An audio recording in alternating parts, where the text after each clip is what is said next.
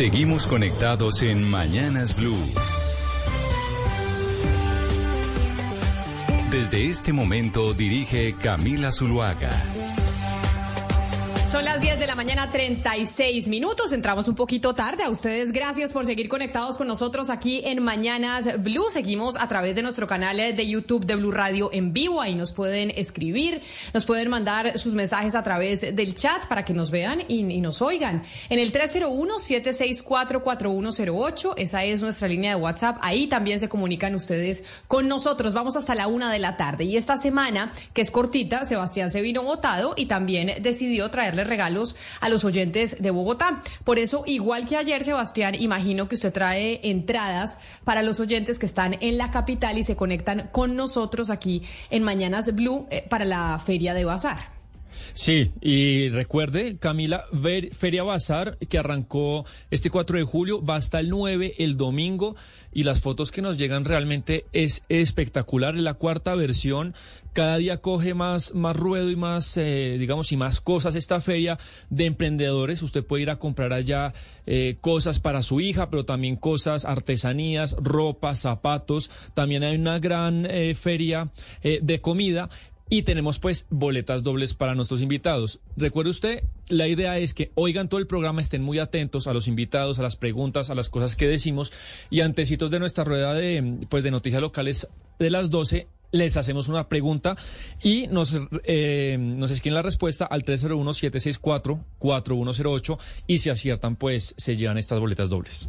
tres cero uno, siete seis cuatro, cuatro uno cero ocho. Ahí nos dan sus respuestas a las preguntas de don Sebastián Nora sobre el programa, para que sepamos que efectivamente están ustedes acá conectados con nosotros.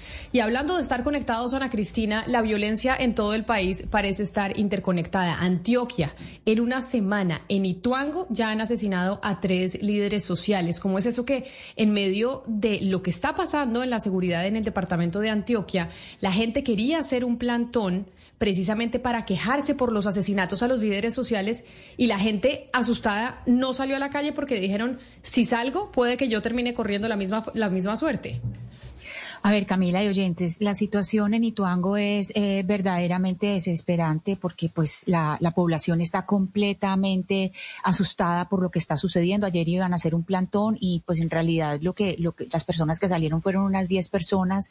En la última semana han asesinado a tres líderes sociales. A la persona que asesinaron más recientemente es a la señora Luis Esther Jaramillo García. Ella era líder social del corregimiento de La Granja. Ella la sacaron de su casa en la vereda El Capote y la mataron en la vía pública, una, una cosa brutal. Igualmente mataron al señor Erasmo Antonio Pino Giraldo, también de la vereda La Granja, y al señor César Tapias, de la vereda Quebrada del Medio, también en Ituango. Entonces, eh, Camila, pues la gente está supremamente asustada. Lo que pide la comunidad, la comunidad está clamando para que el presidente Gustavo Petro y el gobernador Aníbal Gaviria declaren la crisis humanitaria y puedan tomar eh, medidas de emergencia para, pues, para la región. Hay que recordar que en los dos últimos años, en lo que va de los dos últimos años, mil trescientos campesinos han tenido que abandonar sus tierras porque están pues amenazados por eh, disidencias de las FARC. Y esto, eh, pues hay que reconocer una cosa aquí, Camila. Eh, recordemos que, que Ituango queda pues en el nudo de Paramillo, y que es una zona estratégica. Estamos hablando de una zona estratégica para acceder al norte del país, y eh, pues es un corredor. Y por eso es eh, una zona de disputa de distintos eh, grupos criminales. Ahí hay Clan del Golfo, hay E L N, están también las disidencias, como le digo, que tienen completamente pues eh, eh, asustada a toda la gente de la región. Y pues lo que dicen los habitantes eh, en este momento, los habitantes de, de Ituango, eh, Camila y oyentes, es que pues esto es el producto de que se haya ignorado desde hace tanto tiempo sus clamores. Eh, hay que recordar que el ministro del Interior, Daniel Palacios, el, el ministro de Iván Duque, y el comandante de la séptima brigada, Juvenal Díaz, desestimaron las amenazas. Ellos desde hace ya muchos años estaban diciendo, nos están amenazando, y les decían, no, eso es en redes sociales, y mire cómo Ana Cristina ahora. Pero el Congreso, yo, usted me corregirá, pero yo creo que es la primera vez que Ituango tiene pues supuestamente un congresista y un senador que fue eh, parte importante de la lista del pacto histórico. Estoy hablando de la señora Isabel Zuleta. con quien hablamos nosotros muchas veces aquí en este programa antes de que fuera congresista. Ahora que es senadora, que además es partido de gobierno y que supuestamente representa a esa comunidad, ¿ella qué dice de esto que usted nos está contando? Por ahora, eh, Camila, de esta, eh, digamos, de esta reciente, eh, eh, est- estos hechos recientes, pues no he visto que haya tenido eh, un pronunciamiento y, y la verdad, eh, Camila, es que, pues, en el momento lo que, pues, lo, lo que, lo que piden es eh, no solamente al gobierno eh, local, sino también al gobierno nacional. Y sí, como dice usted, sería muy bueno que la senadora Isabel Zuleta, pues que siempre desde el movimiento, cuando ella era activista del movimiento Ríos Vivos, estaba pendiente de, de todo lo que estaba ocurriendo en torno al proyecto de Ituango, pues que ahora esté pendiente de lo que está ocurriendo con, con esta comunidad, porque como le digo, son mil trescientas personas, eh, mil trescientos campesinos los que han tenido que abandonar sus tierras porque están absolutamente asfixiados por estas tres Eh, eh, pues estas tres eh, bandas criminales que son, eh, por una parte, el Clan del Golfo, las disidencias de las FARC y el E L N, que se supone que a partir de hoy entran pues al, al cierre bilateral del fuego. Pero es que, ¿sabe qué, Ana Cristina? Cuando eligen eh, congresistas, precisamente representantes de una región, es para que tengan una mayor cercanía con el gobierno nacional y para que puedan interceder por ellos, ¿no, Óscar? Digamos como que cuando se eligen senadores es para poder tener mayor eh, contacto, o por lo menos eso sucede en muchas regiones, con el gobierno nacional. Y para eso también están eh, los congresistas eh, en Bogotá, para poder ser un puente y un canal entre ambas partes. ¿O qué pasa con Isabel Zuleta entonces para poder ser ese puente, ese puente con el gobierno nacional de la situación de seguridad de Ituango? Es que es, esa, esa era mi pregunta, Ana Cristina. Camila, pues la, en las últimas horas la senadora Isabel Zuleta, pues digamos en Twitter, que es el canal de, de comunicación de, de los políticos y de los funcionarios ahora en día, pues está es hablando de, del Amazonas, está hablando de la cuenca amazónica, eh, la situación actual de eh, Yasuní, que es un área natural protegida, y pone unas fotos y, y está en eso, pero pues en realidad de lo que está pasando en, en Ituango no ha hablado mucho. Pero hay que decir algo, eh, Camila, que es bastante importante. Ella ha sido activista en Ituango, pero pues la votación de ella eh, no fue muy representativa en la región. Eh, recuérdese que ahí eh, por lista cerrada pues es más lo que se arrastra, ¿cierto? Y la, la en realidad la votación de ella no fue eh, muy representativa, Camila, eso por una parte, pero eh, obviamente lo que se busca eh, no solamente en el Senado, es sobre todo en la Cámara de Representantes. Se supone que uno lo que busca es precisamente tener representantes de las regiones para que estén al tanto, digamos, es una forma de desan, des, des, descentralizar el poder y que precisamente esos representantes estén en el Congreso, aunque pues como le digo, pues Isabel Cristina Zuleta es senadora, lo que se busca es que esos representantes de las regiones estén precisamente tratando de descentralizar el poder y ser la voz de las personas de las regiones. Precisamente esa es la razón de ser de, de, esas, de esta representación de los departamentos, de las regiones, de los municipios en Bogotá, porque como es un país tan centralizado, tan bogotanizado, diría yo, se requiere que haya el, el congresista gestionando ante el ministerio, ante la presidencia, ante los organismos de, de, que componen el Estado, para que beneficien a las regiones de las cuales provienen. Y es una lástima que en Colombia se haya perdido los senadores departamentales, la presencia del senador por departamento. Hay departamentos que desafortunadamente hoy en día no tienen representación como senadores, aunque tienen representantes a la Cámara. Pero mire, Camila, que hay algo muy importante con el tema del de hoy, el tema de la seguridad estratégica y territorial que se está perdiendo en el país. Es alarmante. Ayer escuchamos al gobernador del, del Meta, como nos dijo, con la tragedia que vive el departamento, pero esa tragedia se, se vive a lo largo y ancho del país. O sea, la estrategia, se está, la, la presencia geoestratégica, la fortaleza geoestratégica del Estado se está perdiendo en las regiones. Pero mire, Camila, aquí en Barranquilla también estamos lamentando hoy, por ejemplo, que dos Dos investigadores sociales, dos reconocidos profesores de universidades de, Bar- de Barranquilla han tenido que tomar medidas y au- ausentarse por las amenazas. El profesor Luis Trejos, por ejemplo, que es un gran colega, que inclusive nos ha acompañado a nosotros aquí en la Mesa Blue en varias oportunidades, de, de, anunció por Twitter que tenía que, que apartarse de sus investigaciones, no pronunciarse muy, más sobre estos temas, sobre el tema de la inseguridad, sobre el tema de la tragedia que está viviendo en Colombia por cuenta de estas organizaciones criminales que están desmadradas. Pero lo que usted decía, Camila, es totalmente cierto. O sea, se requiere que el Congreso tenga nuevamente presencia en las regiones, porque es una de las maneras de tener más, eh, más eh, posibilidades de hacerse escuchar desde las regiones ante, ante Bogotá. Pues precisamente sobre la seguridad, y ya que pues empezamos el cese al fuego con el E L N, el cese al fuego bilateral del que se viene hablando desde hace algún tiempo, está con nosotros Francisco Daza. Francisco Daza es el coordinador de la línea de paz, posconflicto y derechos humanos de la Fundación Pares, que es precisamente esta organización que se ha encargado de hacer un estudio en Colombia sobre la situación del orden público. Señor Daza, bienvenido, mil gracias por estar con nosotros hoy aquí en Mañanas Blue. Hola Camila, buen día, gracias a ti y al, saludo a la audiencia. Sobre lo que estamos viendo de seguridad, de la escalada de la inseguridad en el país, se le suma el eh, anuncio del cese bilateral al fuego con el E L N. Y para eso es importante entender al E L N, cómo funciona esa guerrilla. Si se va a cumplir ese cese al fuego, estamos en, eh, a puertas de empezar ese cese al fuego y hay un secuestro de una sargento con sus hijos chiquitos y uno se pregunta, ¿pero qué es lo que está pensando esta guerrilla? ¿Por qué están actuando de esa manera? Y dijimos, pues tenemos que hablar con alguien que, que la entienda, doctor Daza. ¿Cómo funciona Bien, el E L N? En principio, pues, eh, enunciar que en el seguimiento que le hacemos a los grupos armados organizados en Colombia, encontramos que el E L N del año dos mil dieciocho ha tenido un crecimiento en su presencia territorial en Colombia. Encontrábamos que para el año dos mil dieciocho eh, estaba ubicado en ciento quince municipios, y para este año ya se encuentra en doscientos quince municipios. Eh, la zona de influencia del E L N a nivel nacional pues se ha centrado principalmente en departamentos como Arauca, el norte de Santander, Chocó, Nariño, parte del departamento del Cauca, eh, sur de Bolívar y parte del departamento de Antioquia. Por supuesto, pues este hecho de el, el secuestro de la sargento en Arauca pues también eh, contrasta mucho con este comunicado que emitió el E L N recientemente sobre el inicio del cese al fuego desde el día de hoy hasta el tres de agosto. Entonces, por supuesto, es una prueba de fuego para eh, verificar y dar cuenta de la real voluntad de este grupo armado de cara a la paz total.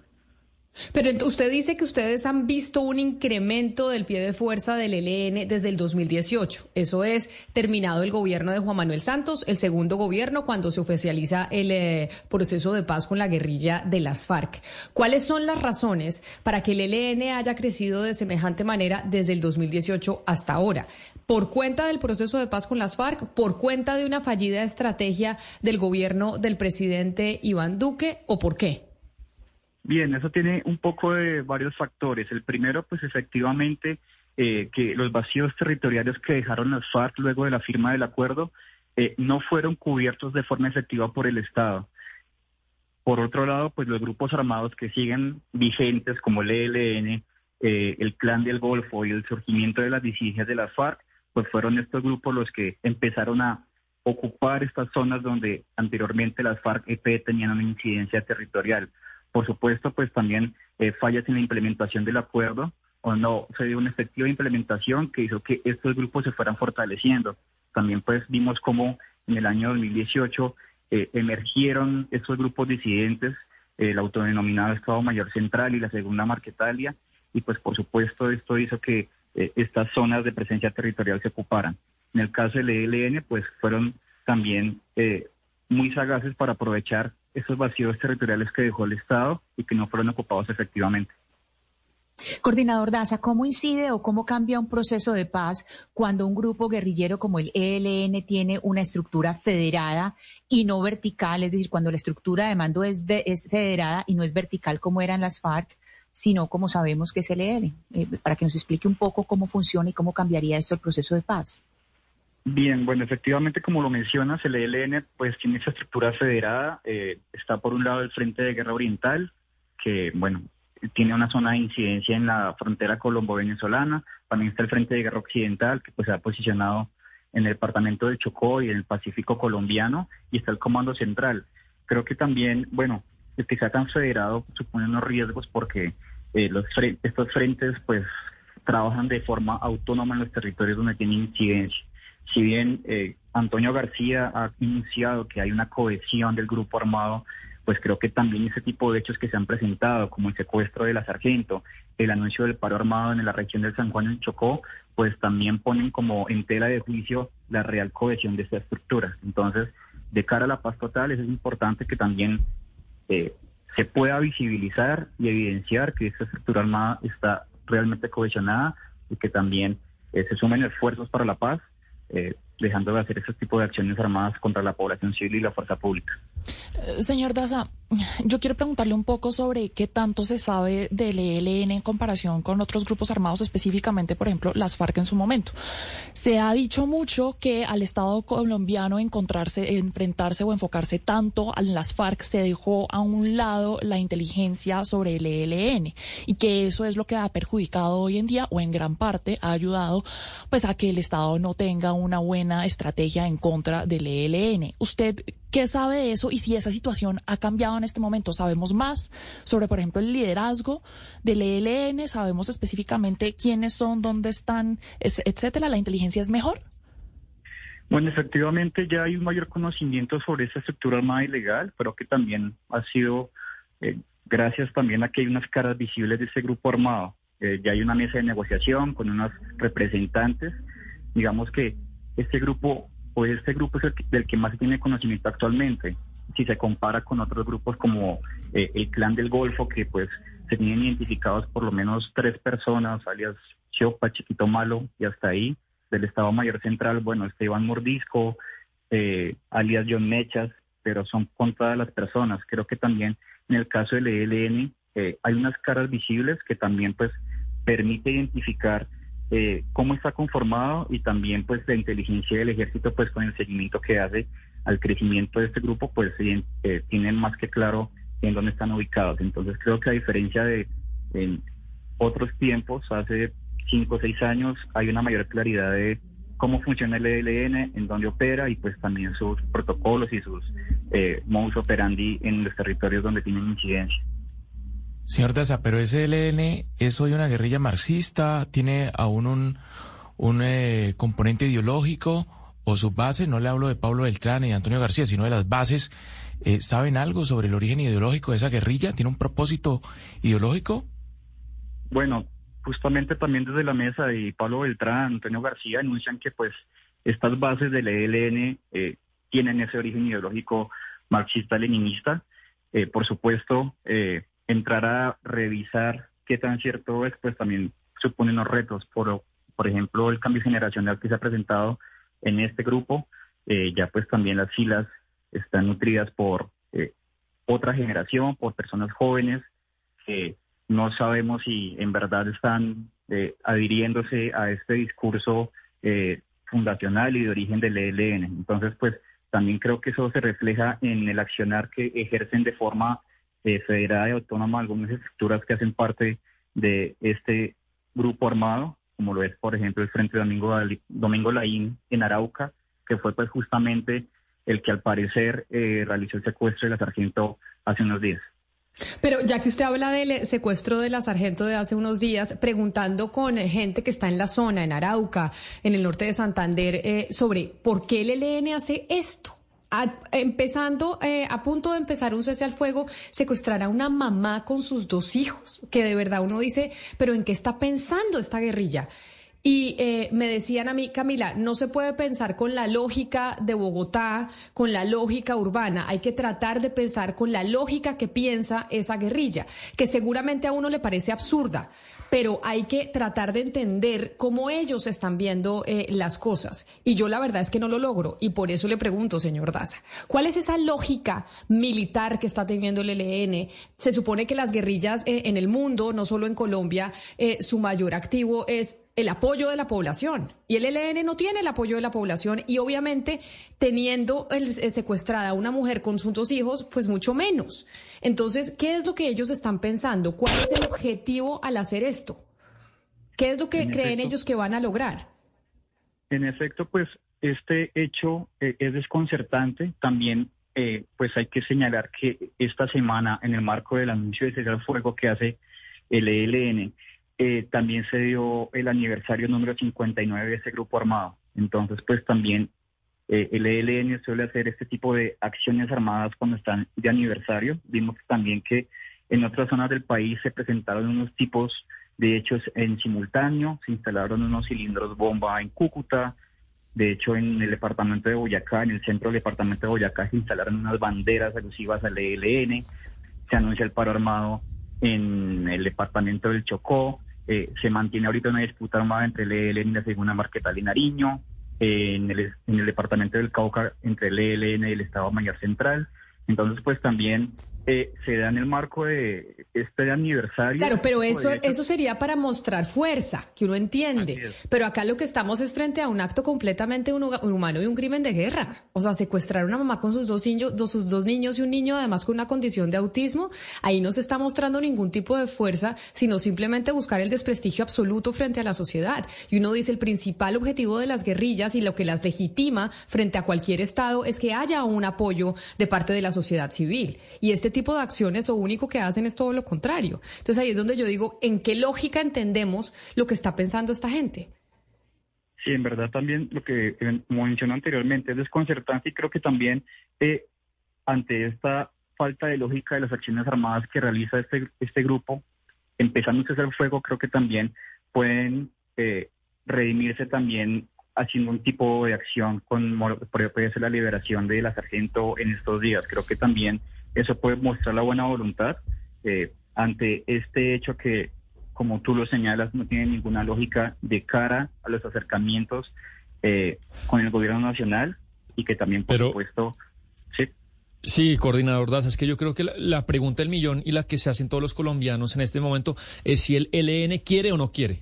Es difícil de saberlo, pero quiero que nos dé respuestas de qué indicios podemos tener, porque en la historia del país ha habido muchos intentos de acuerdos de paz, unos fallidos y otros no, pero también los fallidos son porque la otra parte no quería. Caso que todos más tenemos en la mente, mil novecientos noventa y nueve con Andrés Pastrana, las FARC solo se querían fortalecer y usaron a Pastrana para eso.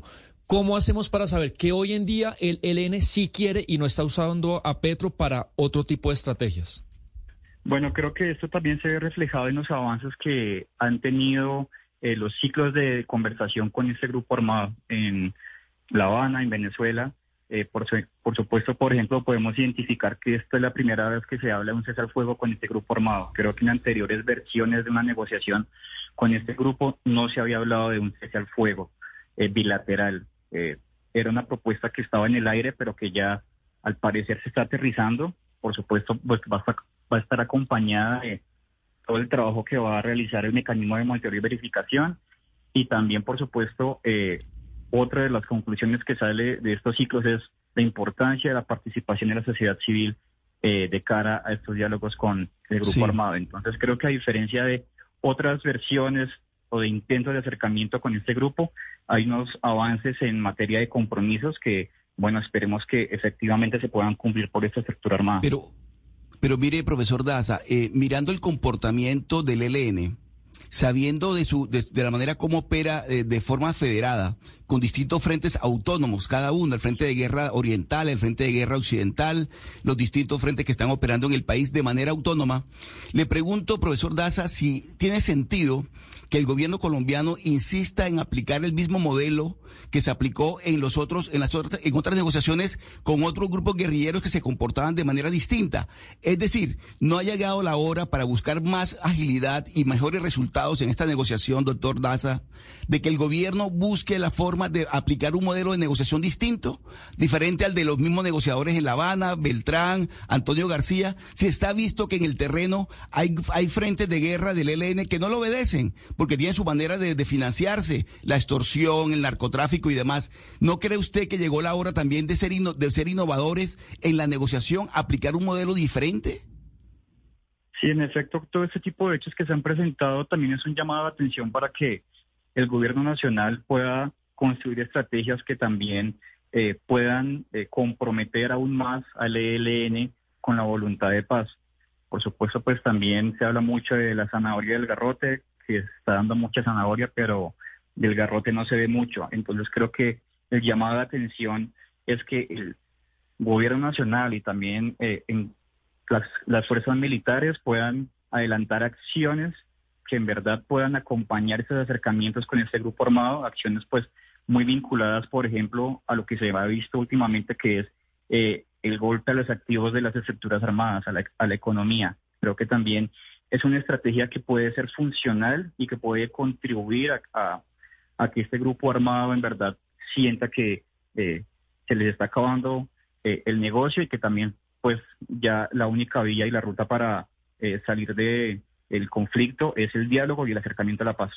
Señor Daza, tengo un oyente que nos escribe al tres cero uno, siete seis cuatro, cuatro uno cero ocho, que es nuestra línea de WhatsApp, y nos dice que le da rabia con nosotros, con los miembros de la mesa de trabajo, porque eh, ella menciona que al E L N lo fortaleció el gobierno de Venezuela y el presidente Nicolás Maduro, y que nosotros lo sabemos y no decimos eso. Y como Ángela eh, pues, le, se enfurece con nosotros, quiero preguntarle a usted sobre lo que ella manifiesta.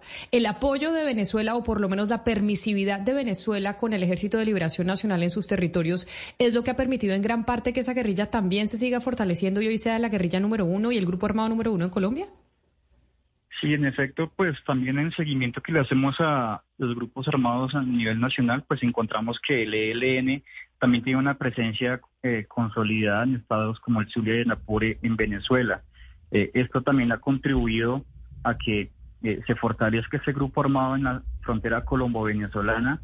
Y por supuesto es un llamado de atención a que pues también el gobierno venezolano eh, tome un rol más activo, porque pues si bien se buscan alivios humanitarios para la población colombiana en el marco de los diálogos con este grupo armado, pues también la población civil de la frontera eh, con Venezuela, que se encuentra en los estados de Zulia y Apure, pues está clamando porque eh, haya paz también para esta zona de, del territorio. Entonces creo que también es importante que si bien hay una presencia identificada del E L N, que el gobierno venezolano también suma, sume y contribuya a beneficiar a la población civil que se encuentra en ese país. Pero, señor Daza, esa presencia que tiene el E L N en Venezuela también le ha servido de alguna manera al señor Nicolás Maduro, al dictador Nicolás Maduro, porque sabemos que tiene presencia, por ejemplo, en el arco minero, que es donde se lleva a cabo una gran actividad ilegal de minería de oro, y también le ayuda a distribuir ciertos beneficios que da el gobierno, como comida, por ejemplo, en algunos estados fronterizos con eh, Colombia. Explíquenos entonces un poco cuál es la naturaleza de la relación entre el E L N y el dictador Nicolás Maduro, y ¿Y cómo puede influenciar eso o impactar eso las negociaciones? ¿A Nicolás Maduro le interesa que haya una negociación de paz, que se llegue a un acuerdo de paz, que el E L N se, se desmovilice? ¿O le interesa de alguna manera tener la presencia del E L N en su territorio, pues para poder depender de él y utilizarlo para diversos motivos o diversos objetivos? Bien, pues eh, cuando se habló de que el E L N se estaba posicionando eh, en territorio venezolano, y pues se leía que era también como una forma o un, una figura de ejército privado de eh, el gobierno de Nicolás Maduro en ese entonces. Ahora también eh, las hipótesis y los comentarios que hemos tenido es que pues el enano eh, se le creció, y pues también desde el gobierno venezolano están buscando eh, los mecanismos para no dejar crecer más al E L N en ese territorio. Entonces, por supuesto, eh, ya vemos que han adelantado gestiones para el próximo ciclo de negociaciones se desarrolla ya, y creo que también responde a eso, a que pues también se está convirtiendo en un problema de seguridad para eh, la población venezolana en los territorios donde pues tiene presencia de grupo armado, y creo que también eh, la intención es contrarrestar precisamente ese crecimiento en ese territorio, en ese país. Coordinador Daza, eh, para terminar le quisiera hacer una última pregunta, y es sobre unas declaraciones, una entrevista que dio el negociador Oti Patiño esta mañana aquí en Blue Radio. Él dijo, pues, una cosa que es cierta, que el secuestro es un eh, es un delito que se comete, pero no dura en el momento que se comete el delito, sino que es un delito continuado, es un delito que sigue en el tiempo. Es decir, eh, la, la sargento segunda sigue secuestrada con sus dos hijitos, es un secuestro continuado. ¿Esto qué quiere decir, o lo podemos interpretar como que ya se ya se violó ese cese al fuego? O sea, ya como está continuando ese delito, ese delito ya no hay cese al fuego, ya está violado. Pues bueno, eh, según el seguimiento que le he hecho a los hechos, el secuestro se dio el lunes festivo tres de julio. Por supuesto, pues se da antes del inicio del cese al fuego, pero por supuesto, en tanto que sigan en su condición de secuestro con sus dos hijos, por supuesto se puede eh, afirmar que se está cometiendo una violación a este cese. Entonces, pues también de cara a, al inicio del cese al fuego con el E L N, pues el llamado es a que eh, el E L N colabore y pues que pueda liberar prontamente eh, a la sargento de sus dos hijos como muestra de buena voluntad, pues de cara al inicio de este cese. Pues, profesor eh, Francisco Daza, coordinador de la línea de paz, posconflicto y derechos humanos de la Fundación Pares, muchas gracias por atendernos en la mañana de hoy para poder entender un poco o tratar, si es que se puede, el accionar del E L N en estos momentos cuando pues ya se está empezando el cese bilateral al fuego. A usted muchas gracias por sus explicaciones. Gracias, Camila. Feliz día a usted y a la audiencia. Un saludo especial a Ana Cristina sobre los niños y la sargento. Me escribe una mamá a nuestro canal de YouTube de Blue Radio en vivo, que está conectada con nosotros ahí, y nos dice: Camila, por favor hagan énfasis en que uno de los niños tiene una condición de autismo. Dice: yo soy mamá de un niño autista y ese niño la tiene que estar pasando muy mal, porque ellos tienen condiciones sensoriales importantes. Como se trata a un niño autista, no se trata a, a todos los niños, y digamos como que el secuestro de un menor de edad es un crimen que se tiene que aborrecer sin importar si es autista o no, pero el hecho de que este niño tenga esta condición pues lo hace mucho más grave, y que de verdad uno dice, pero ¿a qué hora se les ocurre secuestrar a una mamá con sus dos niños? Sí, Camila, eh, los dos hijitos de, de la sargento segunda Ghislaine Karina Ramírez son de seis y ocho años. El niño de ocho años eh, tiene esta condición de autismo, y según contaba el abuelito en una entrevista, el, el abuelito de, del niño contaba algunas cosas eh, importantes sobre lo que la condición genera en él. Entonces, él decía, por ejemplo, recordemos que unos secuestrados todo el tiempo caminan. Eso es lo primero. Al secuestrado no lo dejan en un, en un lugar. Las guerrillas, cuando secuestran, ponen a caminar todo el tiempo porque el ejército está haciendo búsqueda de los secuestrados, entonces por supuesto los tienen caminando.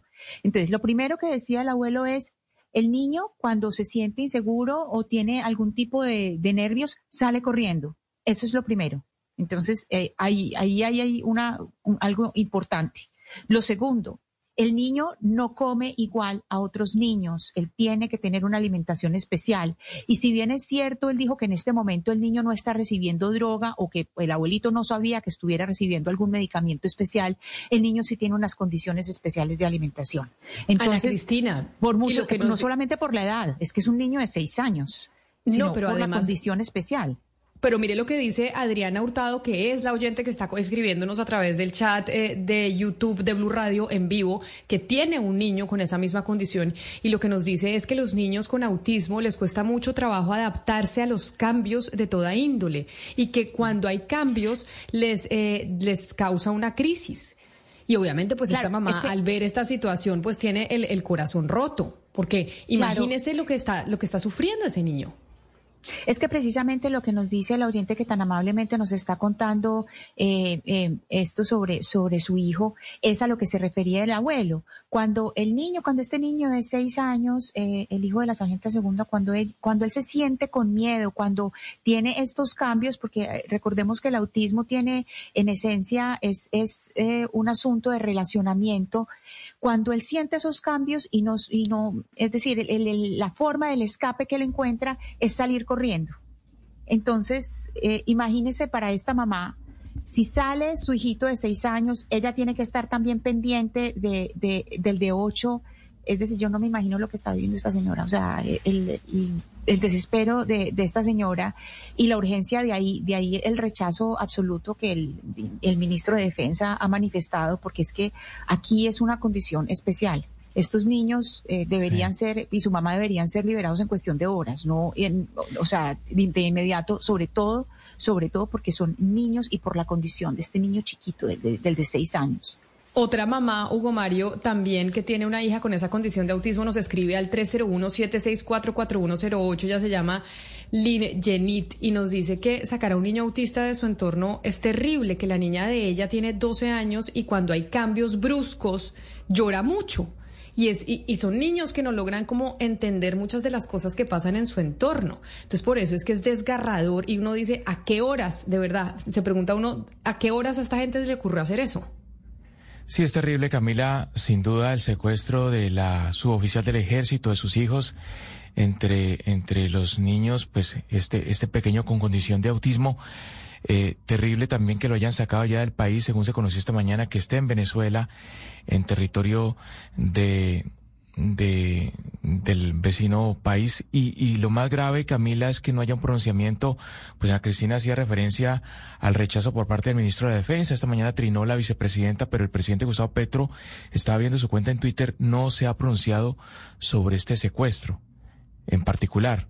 No hay hasta ahora un pronunciamiento por parte del presidente de la República, y el E L N pues obviamente está a puertas de un cese al fuego. Ojalá no siga secuestrando. Ha sido protagonista, Camila, el E L N de eh, los secuestros más impresionantes y más eh, eh, abominables en la historia de Colombia. Recuerde usted que el E L N secuestró a civiles en un avión en vuelo en el norte de Colombia, secuestró a los feligreses de una iglesia en el sur de la ciudad de Cali, secuestró a los eh, eh, ciudadanos que estaban almorzando un domingo en unos restaurantes en la Vía al Mar, eh, entre Cali y Buenaventura. Ha sido el E L N sin duda protagonista de este delito infame Eh, a lo largo de la historia de esa guerrilla en, en los últimos años en Colombia. Y ojalá, pues, obviamente, cese este flagelo, así como anuncian el cese de hostilidad, el cese de hostilidad, no, el cese al fuego que está anunciando y que se ha pactado ya con el gobierno del presidente Petro. Sergio, otro oyente nos escribe al tres cero uno, siete seis cuatro, cuatro uno cero ocho y sobre el fortalecimiento, eh, Oscar, de la guerrilla del E L N, dice que hay algo que nos puede ayudar a entender el contexto de ese grupo armado, y es que el E L N ha tenido el escenario más favorable desde el año dos mil para sus filas, y por eso ha crecido tanto. Uno, el gobierno del expresidente Uribe negoció con los paramilitares y confrontó a las FARC, e incluso con el E L N tuvo acercamientos por treinta meses en Cuba. Después llegó el gobierno de Juan Manuel Santos y ellos tuvieron también su propio proceso de paz. Todo eso le permitió a esa guerrilla crecer, y con el expresidente Duque, igual que con con los otros dos gobiernos, estuvieron en el congelador porque la estrategia de seguridad fue bastante débil. Y ahora, con el gobierno de Gustavo Petro, volvieron a tomar un aire político enorme. Y mientras tanto, dos décadas creciendo y volviéndose la guerrilla número uno en Colombia, que ha sido uno de sus grandes propósitos, porque acuérdense que siempre era las FARC la guerrilla más grande, y ahora con el proceso de paz con las FARC, pues su gran propósito de ser el grupo armado más grande en el país, pues ya se cumplió. Mire, Camila, que eso, eso que usted, a lo que usted se refiere ahora, hizo, hizo carrera durante mucho tiempo en Colombia, en el sentido de que las, de que las FARC eran los hermanos mayores y el E L N era el hermano menor al que siempre recibió un tratamiento de segunda. Inclusive en Tlaxcala, cuando se inició la negociación en el gobierno de, de César Gaviria, que me tocó cubrirla a mí, en Tlaxcala se veía como el comportamiento de las FARC eran distinto al comportamiento del E L N. De tal manera que ahora que los tiempos cambiaron, que todo, todo la, el, el escenario cambió, y que el E L N es el protagonista, porque ya las FARC desaparecieron como organización guerrillera. El E L N es el único protagonista de la violencia política en Colombia. ¿Cómo es posible, se pregunta uno, Camila, que el E L N desaproveche semejante oportunidad de hacer una negociación seria con el gobierno de Colombia y con un gobierno como el de Gustavo Petro, que es un gobierno de izquierda? Es que se pregunta uno, ¿de verdad el L, al E L N no le cabe en la cabeza una negociación política en estos momentos con el gobierno de Gustavo Petro, que se ha mostrado generoso hasta el extremo de decir que hay que agradecer los gestos de buena voluntad que hace el E L N después de cometer delitos de lesa humanidad? De verdad que uno, Camila, se pregunta en estos momentos qué sentido tiene esta persistencia del, del, del, del E L N en seguir cometiendo este tipo de atrocidades, porque son atrocidades lo que hemos conocido esta mañana y que el, el país vive desde hace varios días con el secuestro de la sargento y de sus dos menores.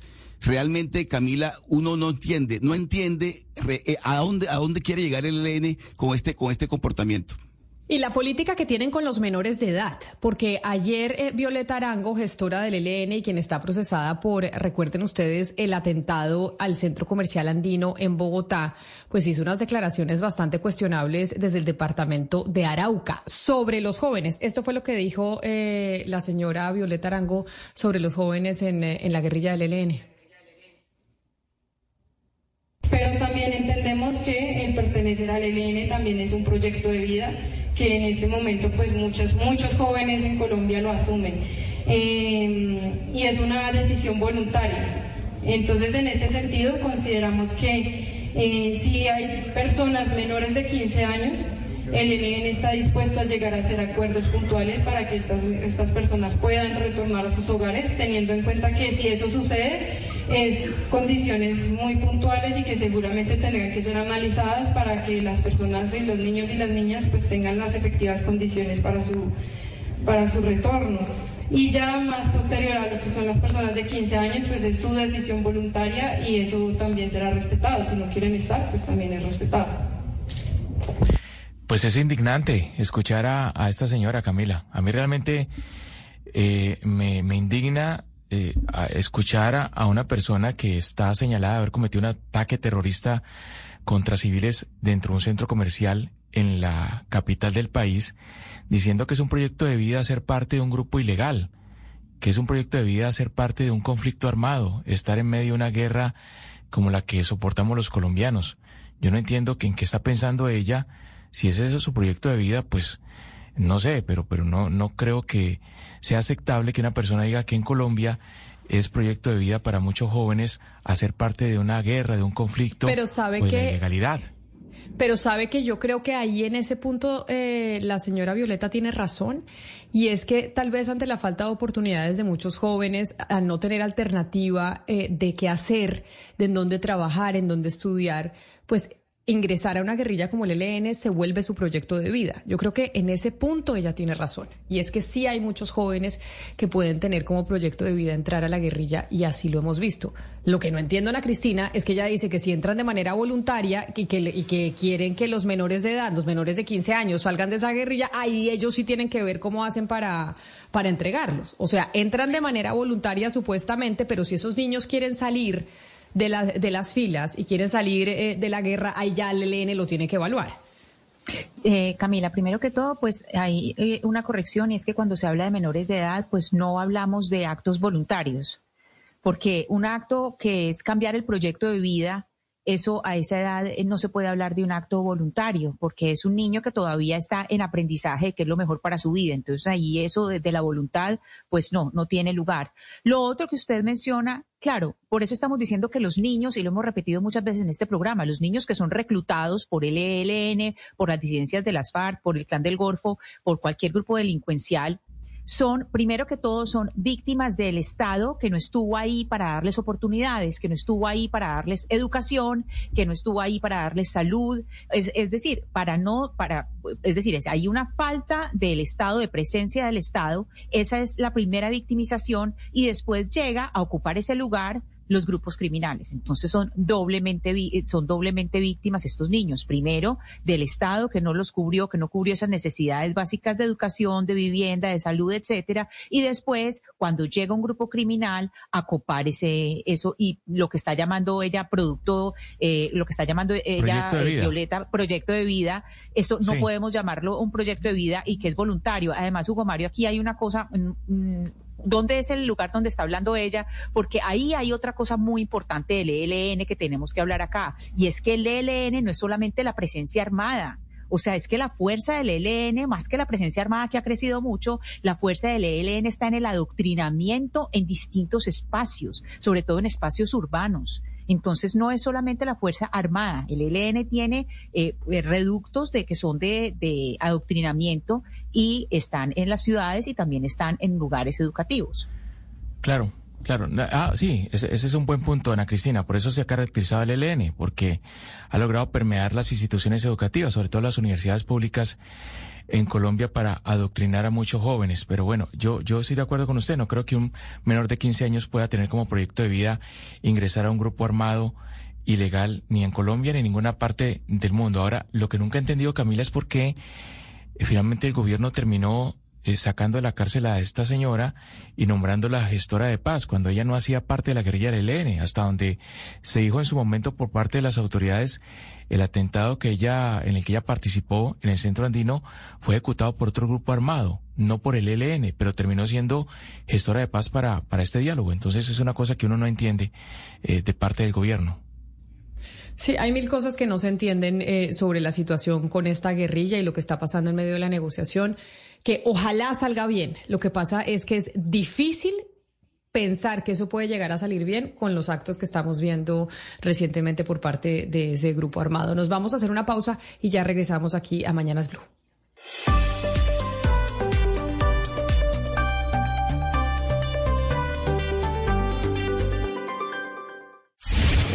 Colombia está al aire. Cuando oigo a Bob Marley, don Gonzalo Lázaro, y yo solo pienso en la playa, en el sol, en el calor y en el calor que hizo el cuatro de julio en el mundo, porque ya dijeron los científicos que el cuatro de julio fue, se registró la temperatura media global más alta que ha tenido el planeta Tierra. O sea, nunca el planeta había estado tan caliente como el martes que empezamos esta semana cortita. Pues al menos desde que se tiene algún tipo de registro, Camila, que eso fue en mil novecientos setenta y nueve. A partir del año mil novecientos setenta y nueve se empezaron a medir los registros de temperatura del planeta Tierra. Le puedo decir que el cuatro de julio, Camila, la temperatura global alcanzó los sesenta y dos grados Fahrenheit, diecisiete grados Celsius, según los datos del Centro Nacional de Predicción Medioambiental. Hay que decir, Camila, que en Estados Unidos cincuenta y siete millones de personas estuvieron expuestas a un calor peligroso, según el Washington Post, mientras que China se vio asolada por una ola de calor abrasadora. Hay que decir, Camila, los científicos creen que el cuatro de julio puede haber sido el día más caluroso de la Tierra en unos ciento veinticinco mil años. Obviamente, esto, número uno, por la combinación que hay de cambio climático y además la llegada del fenómeno del Niño. La temperatura media más alta que se había registrado en el planeta se dio en el año dos mil dieciséis. Y la temperatura fue de sesenta y un grados Fahrenheit. Así que ahí lo tiene, Camila, sesenta y dos grados centígrados en la temperatura de la Tierra el pasado cuatro de julio. Calientísimo, Gonzalo. Es decir, no solamente esos días fueron los más calientes que hemos visto, sino que también junio es el mes más caliente que hemos tenido en la historia, Camila. Eso le cuento. Y lo preocupante también es, pues yo, según yo, dos cosas. Uno, que las temperaturas en los polos también están subiendo de manera drástica. Digamos que los polos siempre se han caracterizado por calentarse a un nivel más lento, a un ritmo más lento que el resto del planeta. Pues este verano eso no está pasando. En el polo norte, por ejemplo, las temperaturas también se registran en récords. Y también eh, el, los calores que salen de la, del mar, el agua del mar caliente que muchas veces se devuelve hacia, hacia esta parte del mundo gracias al Niño, pues está soltando más calor hacia eh, la atmósfera de unos niveles o de manera sin precedentes. Es decir, si bien el Niño que describía Gonzalo, pues siempre trae unos calores muy fuertes, no explica el nivel de calentamiento tan rápido que hemos visto esta vez que se viene el Niño, y por eso están muy preocupados los científicos, Camila, en cuanto a lo que está pasando con el cambio climático. Mariana, pero si usted dice que junio fue el mes más caluroso en la historia de la, de, de la Tierra, de, del registro que nosotros tenemos, entonces, ¿qué va a ser agosto? Porque imagínese, normalmente agosto es el mes más caliente, pues para los países que tienen verano como Europa, Estados Unidos. Siempre se dice agosto es el mes más caluroso. Entonces, eso va a ser mucho más caliente que junio, supondría uno. Agosto suele ser mucho más caliente porque la, la Tierra y la atmósfera de la Tierra pues chupan más calor y lo guardan y pues se demora un poco más en salir. Entonces, digamos que de alguna manera es el calor acumulado que se siente más en eh, agosto. Pero yo, por ejemplo, Camila, yo no sé si usted va, dónde va a estar en ese momento, pero agosto yo no le recomiendo a nadie estar o en Europa o en Estados Unidos o en el hemisferio norte de alguna manera, porque yo creo que va a estar muy caliente y lo que hemos visto hasta el momento no tiene precedentes. Probablemente agosto rompa récords también. No, bueno, pues es que preocupante lo que viene con el fenómeno del Niño y con el calentamiento global. Pero Sebastián, entreguemos las primeras boletas, ¿le parece? Hagámoslo también en dos tandas el día de hoy. Entreguemos las primeras boletas eh, para el, la Feria Bazar para quienes están conectados con nosotros a través eh, de YouTube o también en cualquier emisora del, del país o a través de Internet para la gente que está en Bogotá o que quiera ir a Bogotá a la feria. Así es, Camila. Eh, bueno, eh, como les decíamos, tenemos boletas dobles para que vayan a Feria Bazar y escríbanos al tres cero uno, siete seis cuatro, cuatro uno cero ocho. Eh, ¿De quién se trata el audio eh, que puso ahorita Camila de un eh, una exguerrillera eh, en Arauca? Si le parece, el alias. Es una persona, es una mujer que tiene un alias, Camila, que además está, pues tuvo que ver con, eh, con el atentado que se hizo al Centro Comercial Andino. Y pasamos un audio sobre esa persona, que ahí escriban el alias de esa mujer que de, del audio que pusimos sobre el tema del reclutamiento de menores. Y ahí pues... Perfecto, tres cero uno, siete seis cuatro, cuatro uno cero ocho, esa es nuestra línea de WhatsApp, ahí ustedes responden esa pregunta de Sebastián y los primeros eh, tres oyentes que inmediatamente nos respondan se llevan dos entradas para la Feria Bazar, que está fantástica aquí en Bogotá y pueden asistir el fin de semana y además van a poder ver el podcast eh, Sebastián de los hombres, usted que estaba tan contento y dijo que qué felicidad que los hombres pudieran hablar de amor, de despecho y demás, van a poderlos eh, ver en vivo, usted se puede pegar la pasadita y verlos a ellos y de paso eh, participar. Sí, ese podcast, eh, voy a ver si alcanzo, yo creo que sí, va a ser, recordemos para los que quieren oírlo, a las tres y treinta, eh, la teoría del promedio. Así se llama. Va a estar Ricardo Mejía, Biasini Segura y Mario Espita, Espitia, eh, hablando de todo ese tema que David ahí está también poniendo atención. Yo creo que le interesa de los temas también desde un punto de vista masculino. Claro, pues qué bueno. Ahí David también entonces usted lo invita para que se vayan al... Eh... a la Feria de Bazar. Ya vamos a ver qué dicen nuestros oyentes y quiénes son los que se llevan estas eh, primeras boletas. Pero por lo pronto, como usted está mirando a David, que lo tiene ahí al lado en la cabina de Mañanas Blue, aquellos que se conectan con nosotros eh, pueden conocerlo, a don David Ferro, que muchas veces no está aquí en la mesa, sino que está atrás haciendo toda la producción. ¿A qué debo su presencia en cabina, don David? ¿Qué pasó? Así es, Camila, aquí los saludo y también estaba tomando apuntes para ir a la feria con Sebastián y sería un parche muy chévere pues en, aquí en Bogotá.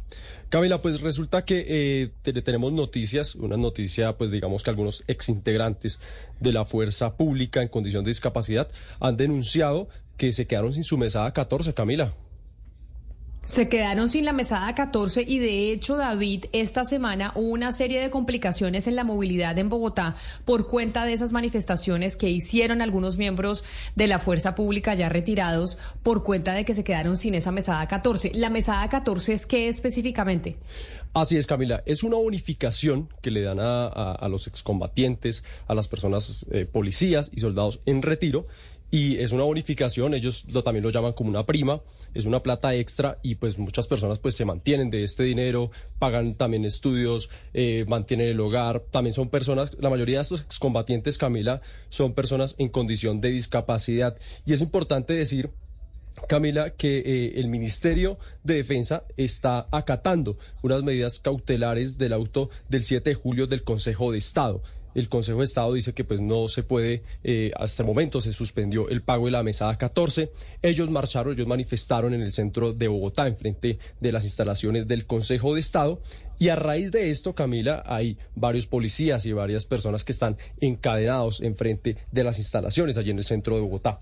Nos comunicamos con el Ministerio de Defensa, Camila, y nos dicen que ellos van a presentar en la próxima legislatura eh, un, un acto legislativo en donde van a permitir que se dé reconocimiento a la mesada catorce con el fin de mantener este pago para los veteranos y veteranas de la fuerza pública. También nos comunicamos con el Consejo de Estado y nos dicen que este proceso está en curso y de ahí la dificultad para que los magistrados se pronuncien porque pues los pueden recusar.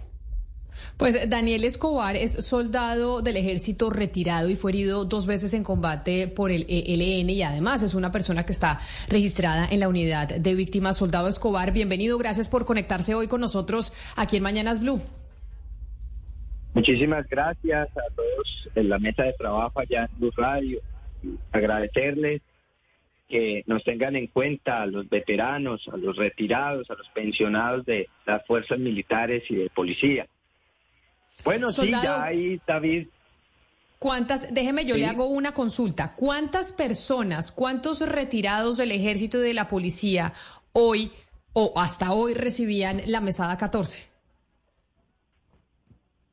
En la medida cautelar que emitió el, la Sala Segunda del Consejo de Estado está damnificando a trece mil ochocientas personas, entre ellos policías, soldados, oficiales u oficiales en calidad de pensión.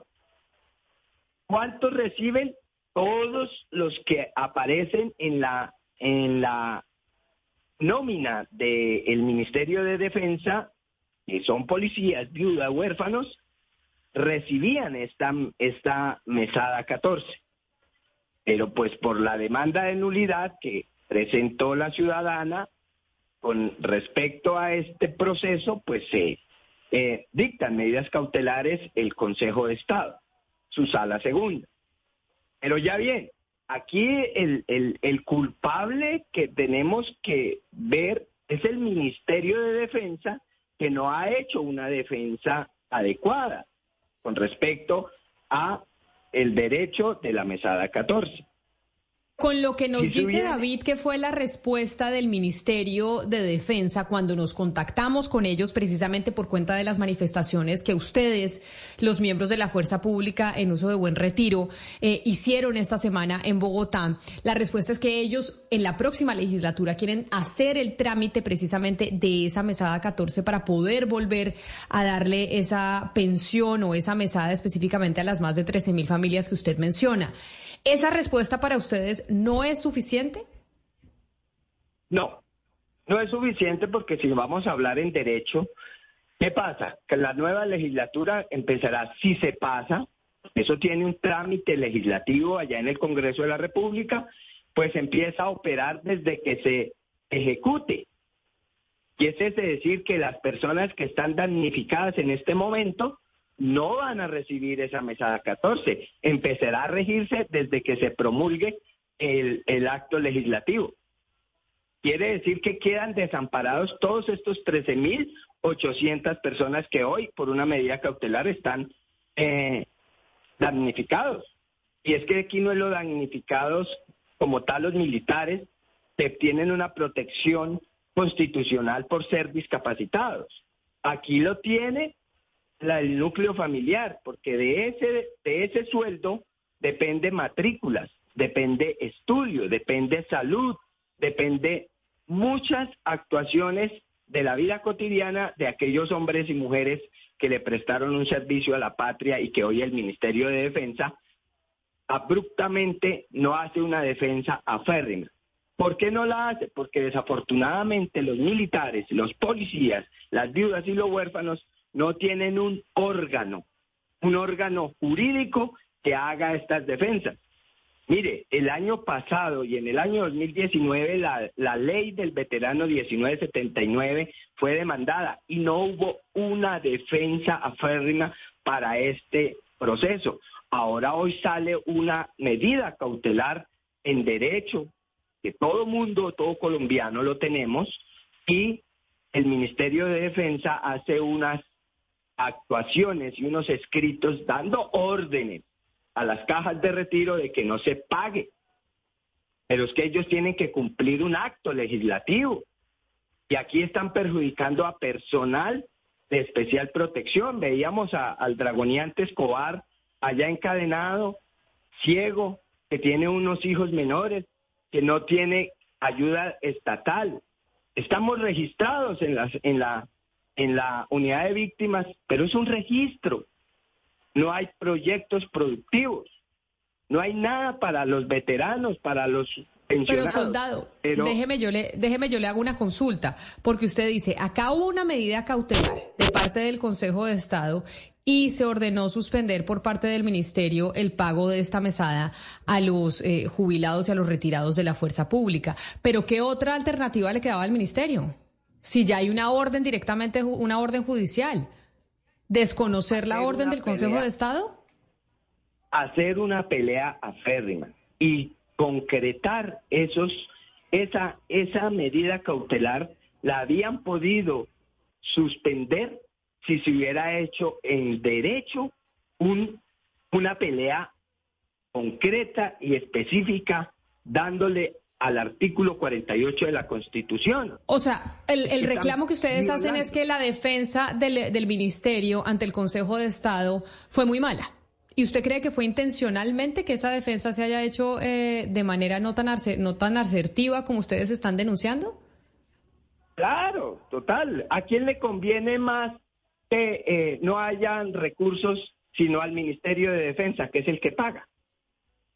Es a ellos, a los que les conviene que el Consejo de Estado o que las, los operadores judiciales actúen en contra de los veteranos. Eso es, es lógico, es lo que es menos plata que tendrían que pagar. O sea, ¿usted cree que acá intencionalmente no hicieron la defensa como la debían hacer? Pero eso no es lo que no es lo que responde el ministerio. Simplemente dicen, estamos acatando una orden judicial que no pueden desobedecerla, porque imagínense que cada institución decida desobedecer las, las órdenes judiciales y de los altos tribunales, como este caso el del Consejo de Estado, y mencionan que entonces harán un trámite en el Congreso de la República. ¿Qué otra cosa más se puede hacer ahorita? En este momento, en este momento es invitar a todos los veteranos que hagan personería jurídica y se hagan parte de ese proceso. Que se hagan parte, ¿para qué? Para que puedan defenderse y que haya unos actos procesales, como se hace en todo proceso. Esto es un proceso de nulidad. Se tienen que hacer parte todos estos damnificados, ¿para qué? Para dar una pelea férrima, de dar una pelea y una defensa de esa mesada catorce. Que se puede hacer, aún está en trámite. No hay una decisión. Es que no es una decisión concreta o una sentencia que haya salido para decir vamos a quitarla de tajo o vamos a dejarla. No ha habido un pronunciamiento en derecho de la Corte Suprema de Justicia y este, en este caso en especial de la Sala Segunda. Es una medida cautelar que cualquier juez la puede dictar, claro, pero si se hace una defensa idónea, si se hace una defensa en derecho, con la norma constitucional, pues se paga y se espera a que se surtan los efectos del Honorable Consejo de Estado. Es eso lo que el Ministerio de Defensa como pasivo no hizo en defensa, valga la redundancia, de estos veteranos y de estos pensionados que son los más perjudicados, porque es que son los que entregaron sus piernas, entregaron sus brazos, sus ojos a este conflicto que es una guerra que ha habido de más de sesenta años. Y que repitamos, por favor, otra vez, ¿qué le dijeron a usted específicamente en el Ministerio de la Defensa sobre esto que nos dice el soldado Escobar y que fue la razón de las manifestaciones esta semana que ahí estábamos viendo hace algunos minutos en las imágenes de nuestro canal de YouTube de Blue Radio en vivo, las imágenes de esa manifestación en Bogotá? Sí, Camila. El Ministerio de Defensa dice que presentará en la próxima legislatura una modificación al acto legislativo, legislativo que permita el reconocimiento de la mesada catorce, pues con el fin de mantener el pago para los veteranos y veteranas de la fuerza pública. O sea, ellos en estos momentos están esperando qué va a pasar con el Consejo de Estado, porque el Ministerio de Defensa dice que eso no depende de ellos, lastimosamente, pero nos reiteran que ellos han sido también, eh, pues digamos que bebedores de, lo, de las personas que están Eh, pues que han prestado el servicio eh, en, la, en la fuerza pública, que ellos en ningún momento han, han querido pues el tema de la mesada y tomar partido de esto. Da, la, claro, lastimosamente, sí. pues eh, esa es la, la respuesta del Ministerio de Defensa y estamos a la espera de, del fallo del Consejo de Estado, Camila. Sí, pero acá hay un punto particular y es lo que dice el soldado Escobar, que ahí intencionalmente desde el Ministerio de la Defensa, es lo que dice él en representación de los que se manifestaron esta semana en Bogotá, que pues no hubo una defensa eficiente de parte del Ministerio y que por esa razón pues se dio esta medida cautelar del Consejo de Estado. Don Daniel Escobar, soldado retirado del Ejército, gracias por hablar con nosotros, por explicarnos las razones por las cuales salieron a las calles esta semana en Bogotá y vamos a ver qué respuesta adicional tenemos del Ministerio de la Defensa sobre ese punto que hace usted y es que hubo negligencia en la defensa jurídica por parte del Ministerio de la Defensa, porque pues intencionalmente ellos querían hacerlo así. Yo lo que creo es que tenían que eh, responder eh, una um, orden del Consejo de Estado, porque pues no la pueden desconocer. Gracias por haber estado aquí con nosotros. A ustedes, a la mesa de trabajo, y aquí hacerles una invitación a todos los veteranos, aprovechando los micrófonos de Blue Radio. Estamos aún todavía en la manifestación. Y nosotros en el pliego de peticiones solicitamos que haya la representación jurídica del Ministerio de Defensa, o sea, la cabeza jurídica de la Secretaría General del Ministerio de Defensa. No ha aparecido. Solicitamos que estuviera la Procuraduría delegada ante la Fuerza Militar, tampoco ha estado ahí. La Defensoría del Pueblo tampoco ha estado ahí. Es que son personal de especial protección y constitucionalmente. Y ninguno de los entes que dicen defendernos, que hoy sacan un comunicado, o ayer lo sacaron diciendo que ellos son cumplidores de la eh, eh, de lo eh, que emita el Consejo de Estado, los estrados judiciales. Sí, pero venga, si son los que están defendiendo, ¿por qué no han venido a sentar una mesa de trabajo con varios juristas abogados, soldados que están ahí, que pueden ayudar a, a sustentar esa defensa. Ese es el, ese es el problema, que nos dejaron solos. El Ministerio de Defensa solo quiere al soldado cuando está, o al policía cuando está bien, pero cuando ya está herido, cuando ya no le falta una extremidad, entonces lo abandonan a su suerte y peleen solos. Muchísimas gracias a ustedes, a Blue Radio y a todas las emisoras que nos están escuchando. Muchas gracias. A usted, soldado, gracias por hablar con nosotros y darnos estos minutos y explicarnos la razón por la cual estaban en las calles de Bogotá. Y sí, David, busquemos respuesta a ese punto en particular por parte del Ministerio de la Defensa, y es, ¿qué pasó jurídicamente? Jurídicamente dice él que debería haber unas mesas en donde haya distintos conceptos eh, de abogados que puedan hablar sobre ese tema en particular, porque de lo que menciona es que hubo negligencia en la defensa y por eso esa medida cautelar del Consejo de Estado, ¿le parece? Perfecto, Camila, nos comprometemos acá con, con, las, con los exintegrantes de la Fuerza Pública y a ver qué, qué respuesta da el Ministerio de Defensa pues ante esa situación. once de la mañana, cuarenta y cuatro minutos. Sebastián, le tengo ya ganadores de su primera pregunta, le doy los nombres. A la, a, ¿Cuál fue la pregunta que usted hizo específicamente para que se fueran a la Feria de Bazar en Bogotá? Le digo, mire, están, los ganadores son Luis Lozano, Mariluz, eh, Marjorie Lisette Mendoza Torres, Ezequiel Daniele Cabarcas y Juan Camilo Albarracín. Son los cuatro ganadores que se llevan las boletas dobles para la Feria de Bazar. Pero entonces, hagámosles la segunda pregunta, ya para las, las siguientes boletas y que puedan eh, seguir llevándose. Ay, no está, ay, ¿qué se me hizo, don Sebastián? Bueno, llamemos a Sebastián para ver si nos ayuda con la entrega de, de boletas para los oyentes. ¿Usted, Ana Cristina, va a estar por, por Bogotá o no va a estar en Bogotá? ¿Ana Cristina? ¿Qué se me hizo todo el mundo? O mejor, Gonzalo, ¿usted sí está? ¿Usted sí está conmigo o, o no? Aquí, ¿o tampoco? No, yo la estoy viendo, yo la estoy viendo, por supuesto. Ah, no, no, no, porque como digo, porque hablo con Sebastián y no está, hablo con Ana Cristina y tampoco. Óigame, ¿ya se metió a Threads? ¿Hizo, eh, se metió supuesto. a la red social o no se metió? Pero por supuesto, Camila, soy el usuario siete millones cuarenta y cinco mil cuatrocientos setenta y siete. Ah, ¿uno le dicen el usuario que es apenas se mete? Sí, señora, el número. Usted tiene un número, eh, el mío es siete millones cuarenta y cinco mil cuatrocientos setenta y siete.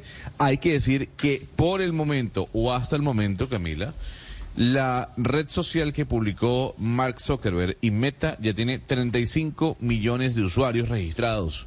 Esto es el diez por ciento de los usuarios activos mensuales que tiene Twitter, Camila. En y menos, Twitter lleva catorce años, ¿no? Y en menos de veinticuatro horas, Gonzalo. Se, se montó eso. Por eso le digo. Increíble. Oiga, estaba viendo que Shakira ya está en Threads y J-Lo, Camila, que usted la adora. Todo el mundo. También está en Threads. Pero...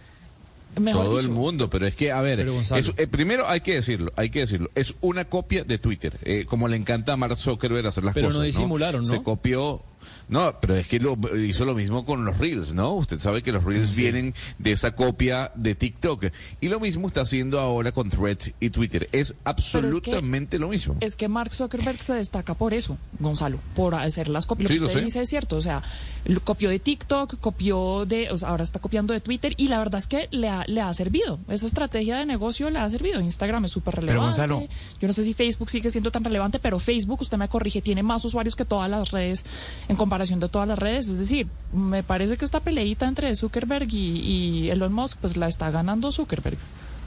Sí, va a ser interesante esa, esa disputa entre Twitter y esta nueva red social, pero no sé, Gonzalo, cómo hace eh, esta red para garantizar que no se difunda el odio y la violencia como, como sí pasa en Twitter. Eso digamos que es lo atractivo para mí de, de esta nueva red, ¿no? Que, que no pase lo que pasa en Twitter, que la gente está permanentemente agarrada, incluso amenazándose y demás. ¿Le digo cómo, Hugo Mario? Pues porque no sí. tienen a Elon Musk de, de... Pues ya no es C E O, mm. pero igual no tienen a Elon Musk ahí involucrado en la, en la red, que a mí me parece que eso es importante en cuanto a garantizar que la red pues no tenga estos eh, mensajes y oleadas de odio. Ay, Mariana, por Dios. Sí, pero antes de que estuviese sí. Elon Musk, también Twitter sí, era antes. Una cloaca. O sea, no me venga me a decir que con pena, Elon Musk la cosa... Todos, no, me da una... mucha pena no, con usted, pero pues... todos los estudios indican que hoy en día Twitter está más lleno de odio no, que antes. Terminar repitiendo no, todos los sí, vicios señor, de Twitter. Sí, va no, a terminar ahora, repitiendo el, el, el odio todos y... los vicios de Twitter. El, el, el Elon Musk el es, el, es el, el culpable del odio de Twitter. La libertad de expresión está permitiendo una... Mira, la prueba es que la cantidad de empresas que ya... no pautan en, en, en Twitter. Ustedes, no, claro, y, y antes cuando hicieron todo un mecanismo para banear todas las cosas que iban en contra del Partido Demócrata y todas las cosas que criticaban el tema del COVID, que se encontró. Pero bueno, yo lo que decía, decía Hugo Mario, hay cosas que no se deben permitir, pero yo creo que el, el encanto de Twitter es que también es, ahí está la vida real, lo difícil de la vida, el tema racial, el tema político, porque las demás redes, allá todos son bonitos, la vida es feliz, todos estamos contentos, mire, todos tenemos un gran trabajo, nuestros perfiles, Twitter es... Yo creo que eso también es lo, lo, lo chévere ah, de Twitter. Ahí esa está, no es la vida no es real. La vida. Esa, esa no vida. Es la vida real. No, no señor. Eso, vamos eso a Instagram. Sí, no, en, lejos de claro ser la sí. vida real, en Twitter, muchas cosas, por Dios. No, pues en el, a ver, Ay, no. quiero, quiero, có, cójame el argumento, Camila, de que ahí están los problemas y las discusiones difíciles de la vida. Difíciles. Porque vaya usted a Instagram y todos somos los bonitos. Problemas de, y las discusiones difíciles de la vida, los problemas que le interesan a una élite enana que quieren hacer un ruido enorme para que se tomen decisiones en torno a lo que se hace en ese ruido. Pero, ahí pero, en Camila, Twitter yo quiero saber Twitter, cuántos problemas Camila, de la vida real en serio se están discutiendo pero, ahí pero, de pero, la Camila, gente. Cuando comenzó Twitter, cuando comenzó Twitter era igual, era era el, ese mundo hermoso, mundo y después se fue lleno de toxicidad, se llenó de toxicidad y todo el mundo el odio, lo que vemos hoy en día. Pero en el comienzo, yo me acuerdo que Twitter pero, era muy chévere. Y todo el mundo quería estar pero en Twitter. Es que, es que no había pero después llegan igual, los Oscar. Vicios y las mañas y o sea, van no a llegar ahora, ahora, igual. Sin duda. Hagamos, hagamos apuestas. Que de verdad, ¿logrará Threads eh, hacer que muera Twitter o no logrará Threads hacer que esa red social... A ver, a usted la veo moviendo la no. cabeza que sí, Mariana, usted no dice que, que sí, que llegó llegó la muerte no, de no, Twitter. No, no o, sea, es, o sea, ¿es Twitter el reggaetón y Threads eh, el regional no, mexicano no me, no que me decía Gonzalo? Comparación, por favor, que usted sabe que no. me mata con eso, porque no... No, no, yo creo que Twitter, yo creo que Threads eventualmente va a ocupar un lugar más importante que Twitter, o por lo menos va a ser el rival, pero yo no creo o me atrevería a apostarle a que Twitter va a perder esa, esa ese lugar que tiene eh, con, en, en, pues en ese tipo de red social. Yo creo que Threads va a ser supremamente importante y por lo menos va a estar empatado con Twitter si no lo sobrepasa. Pero Twitter no va a dejar de existir, no creo que deje de existir.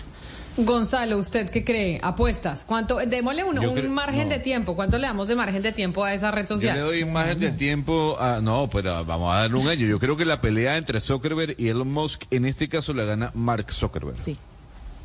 Sí. Ok. O sea, la gana yo Facebook. Yo creo, Camila, que... ¿sabe cree? Yo creo, Camila, que, que, que para Threads nos vamos a mover los que tenemos... Eh, no llamemos odio, digamos un fastidiecito especial con Elon Musk.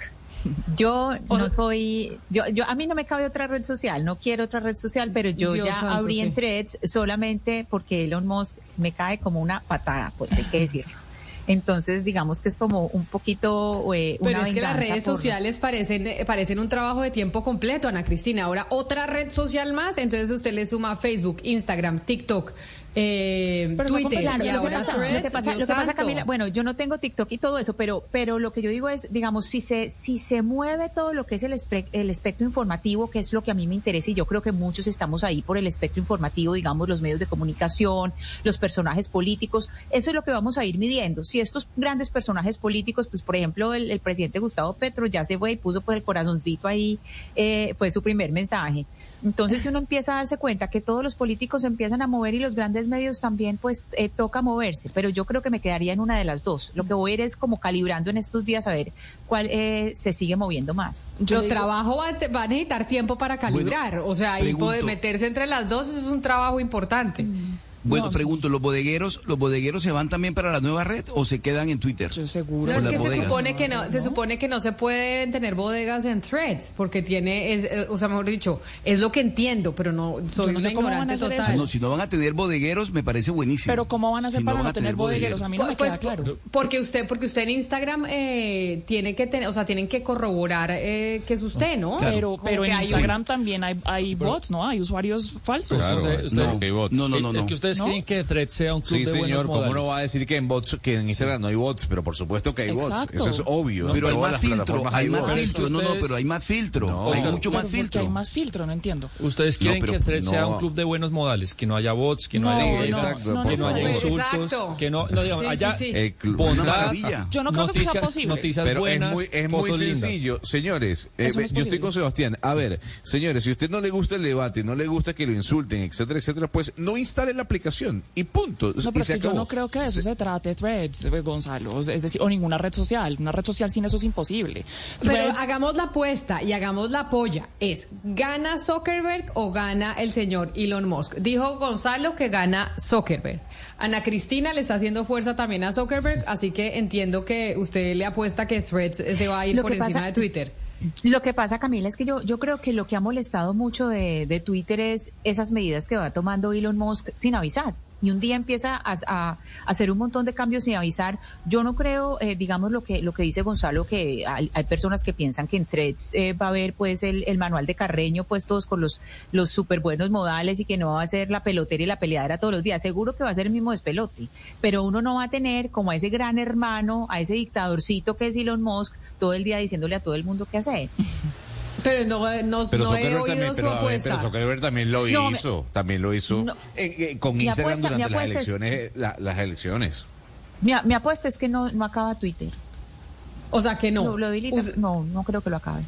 Sebastián, ¿usted eh, qué apuesta hace? Yo, yo creo que Twitter sobrevive. Va a tener momentos difíciles y mucha gente va a probar la otra, pero al final, este es un mercado, Camila, creo que el ganador se lleva todo. Creo que funciona así, y el ganador se lo va a llevar todo, no va a ser como mitad y mitad, sino, y creo que Musk va a ganar.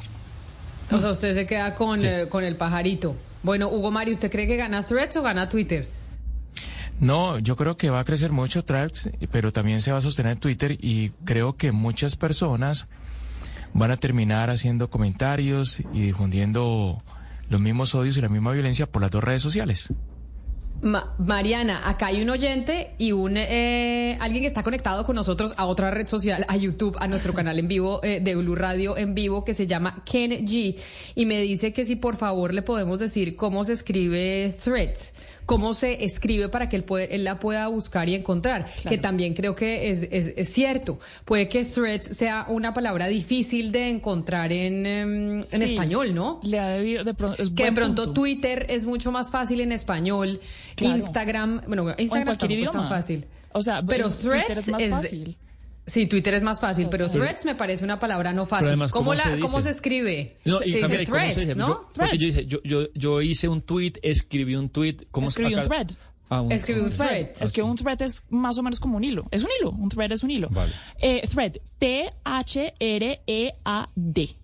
Thread. Otra vez, repitamos, para Kenji que nos eh, lee y nos ve a través de nuestro canal de YouTube. ¿Cómo se escribe la...? T H R E A D. Threads. O sea, como Threads. Threads, la H silenciosa, eh, pero sí, Threads.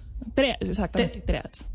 Threads, pues sí, y Threads. Y, eh, ah, bueno, perfecto para don Kenji que se meta ahí a Threads y puede eh, ingresar a esta red social, que entonces no veo, no los veo tan claros. Tengo eh, como mitad, cincuenta cincuenta la mesa de si gana Elon Musk o gana Mark Zuckerberg. Oscar, ¿usted dice Twitter o Threads? Twitter Ahora sobrevive. También se me fue. Ah, yo iba a decir otro que se fue, no puede ser, de verdad. O sea, usted dice Twitter sobrevive y le gana so, Elon Musk al sí, señor sí, sí, Zuckerberg. Sí. Y creo que sale fortalecido, además. Sobrevive y sale fortalecido. Ah, bueno, sobrevive y sale fortalecido. A ver qué pasa con esta guerra de los millonarios, porque al final es una guerra de millonarios. Bueno, Sebastián, otra pregunta para entregar boletas ahora que sí nos avisó que está sí. en la mesa. Eh, Aquí estoy. Otra, para entregarle a los oyentes que están con nosotros en Bogotá y que quieran ir a la Feria de Bazar. El, este celular, Camila, de este programa está desatado, desbordado de gente que quiere ir a Feria Bazar. Realmente impresionante, me dice Andrea, los números que llegan. Entonces, otra pregunta para ver los que no ganaron inicialmente si pueden ganar. David Ferro nos trajo el problema de los militares retirados que no están recibiendo parte de su mesada, pero es una mesada, no es cualquiera, y es la número algo. Hay una mesada que todavía el gobierno no les pudo girar por una orden de un juez, y es la número Ese número tienen que decirlo, puede ser, fue, era la mesada número veintiuno, veintidós, veintitrés, pero era un número específico. La mesada número es esa, el que tienen que escribir ese número, y si aciertan, pues les regalamos boletas dobles para Feria Bazar, Camila. tres cero uno, siete seis cuatro, cuatro uno cero ocho. tres cero uno, siete seis cuatro, cuatro uno cero ocho.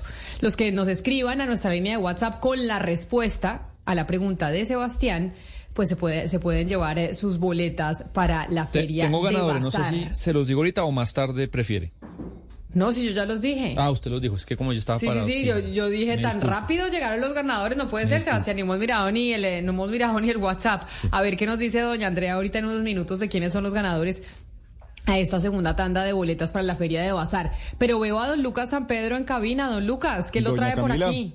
Pues es que usted sabe siempre que Bogotá tiene mucho que contar, entonces traemos buenas noticias como siempre. Además de la Feria Bazar, además de la Feria Bazar, ah, que estamos entregándole boletas a nuestros oyentes en la capital, tenemos buenas noticias de Bogotá. Sí, señora, porque esto es gracias al pago de los impuestos de los bogotanos y ya son treinta y seis mil los beneficiarios de Jóvenes a la U. La semana pasada les contábamos que la Alcaldía Mayor de Bogotá publicó los resultados de la quinta convocatoria del programa y por eso los jóvenes que se inscribieron ya pueden consultar la página web doble u doble u doble u punto agencia atenea punto gov punto co y conocer si son beneficiarios. El programa Jóvenes a la U, Camila, financia el valor total de la matrícula académica para que los jóvenes puedan ingresar a las mejores instituciones de educación superior de Bogotá y estudiar en los niveles técnico-profesional, tecnológico o profesional universitario. Y como en Bogotá la educación está en primer lugar, Jóvenes a la U también promueve el acceso y permanencia en la educación superior de calidad de los jóvenes y por eso entrega un apoyo económico semestral equivalente a un salario mínimo legal vigente para que puedan solventar su sostenimiento. Entonces, Camila, los jóvenes que quieren saber si son beneficiarios tienen que entrar a la página web doble u doble u doble u punto agencia atenea punto gov punto co. Pues ahí está entonces las buenas noticias de Bogotá. Ya en unos minutos les vamos a decir quiénes son los ganadores de las entradas para irse a la Feria Bazar también en la capital. Nos vamos con las noticias del mediodía y posteriormente vamos a estar hablando de una situación de colombianos que han querido viajar a El Salvador, allá donde está el señor Nayib Bukele, que es ídolo de tantos por estas tierras y que resulta que tratando de buscar mejores eh, panoramas para su vida allá en El Salvador, pues resultaron eh, involucrados con las maras. Esto después de la pausa. Llega el mediodía y en Mañanas Blue continúa el análisis y el debate. Dirige Camila Zuluaga.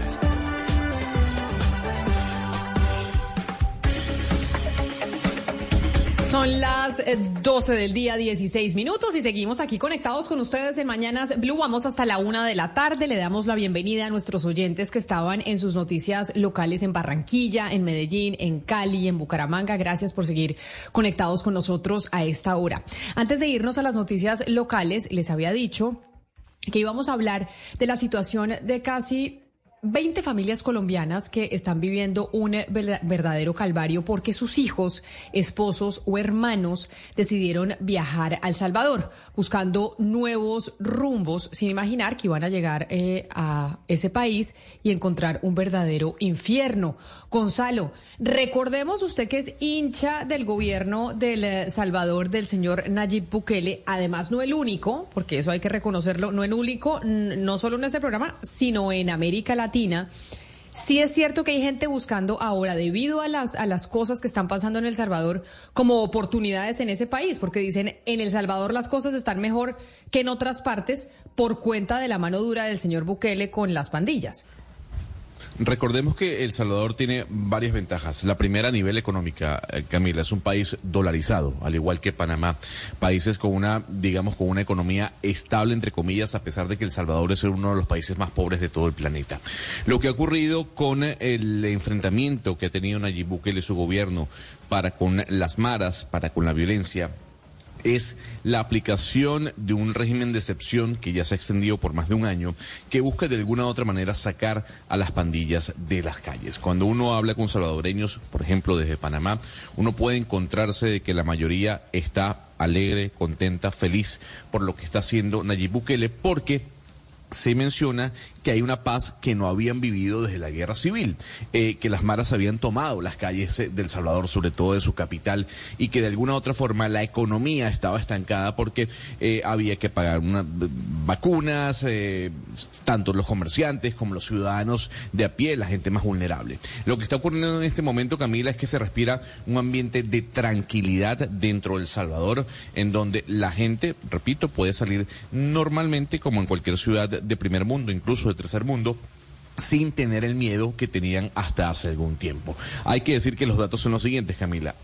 Según fuentes eh, eh, del gobierno de Nayib Bukele, se indica que más de sesenta y un mil personas se encuentran eh, detenidas tras esta guerra que ha anunciado el presidente Nayib Bukele. De esas sesenta y un mil, tres mil han salido en libertad porque, digamos, que no fueron encontradas culpables de tener algún tipo de asociación con las maras. ¿Qué significa un régimen de excepción, Camila? Usted lo sabe.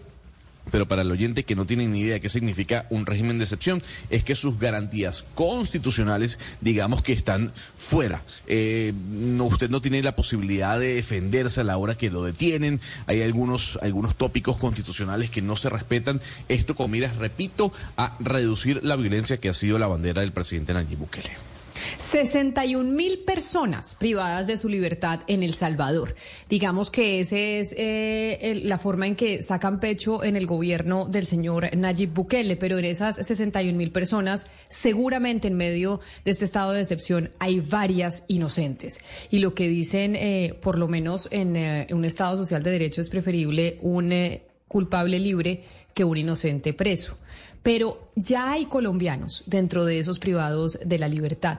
De hecho, hay un plantón en el Consulado de El Salvador programado para el próximo once y doce de julio en la Plaza de Bolívar, también en Bogotá, en el Consulado de El Salvador y en la Plaza de Bolívar de Bogotá, por cuenta de estos colombianos que se fueron buscando un mejor futuro, por lo que usted acaba de decir, Gonzalo, y terminaron presos. Alejandra Muñoz es esposa de Andrés Felipe Castañeda, quien fue detenido el siete de diciembre de dos mil veintidós. Tienen dos chiquitos, uno de cinco años y otro de siete. Y Alejandra está con nosotros hoy aquí en eh, Mañanas Blue. Alejandra, bienvenida. Gracias por acompañarnos.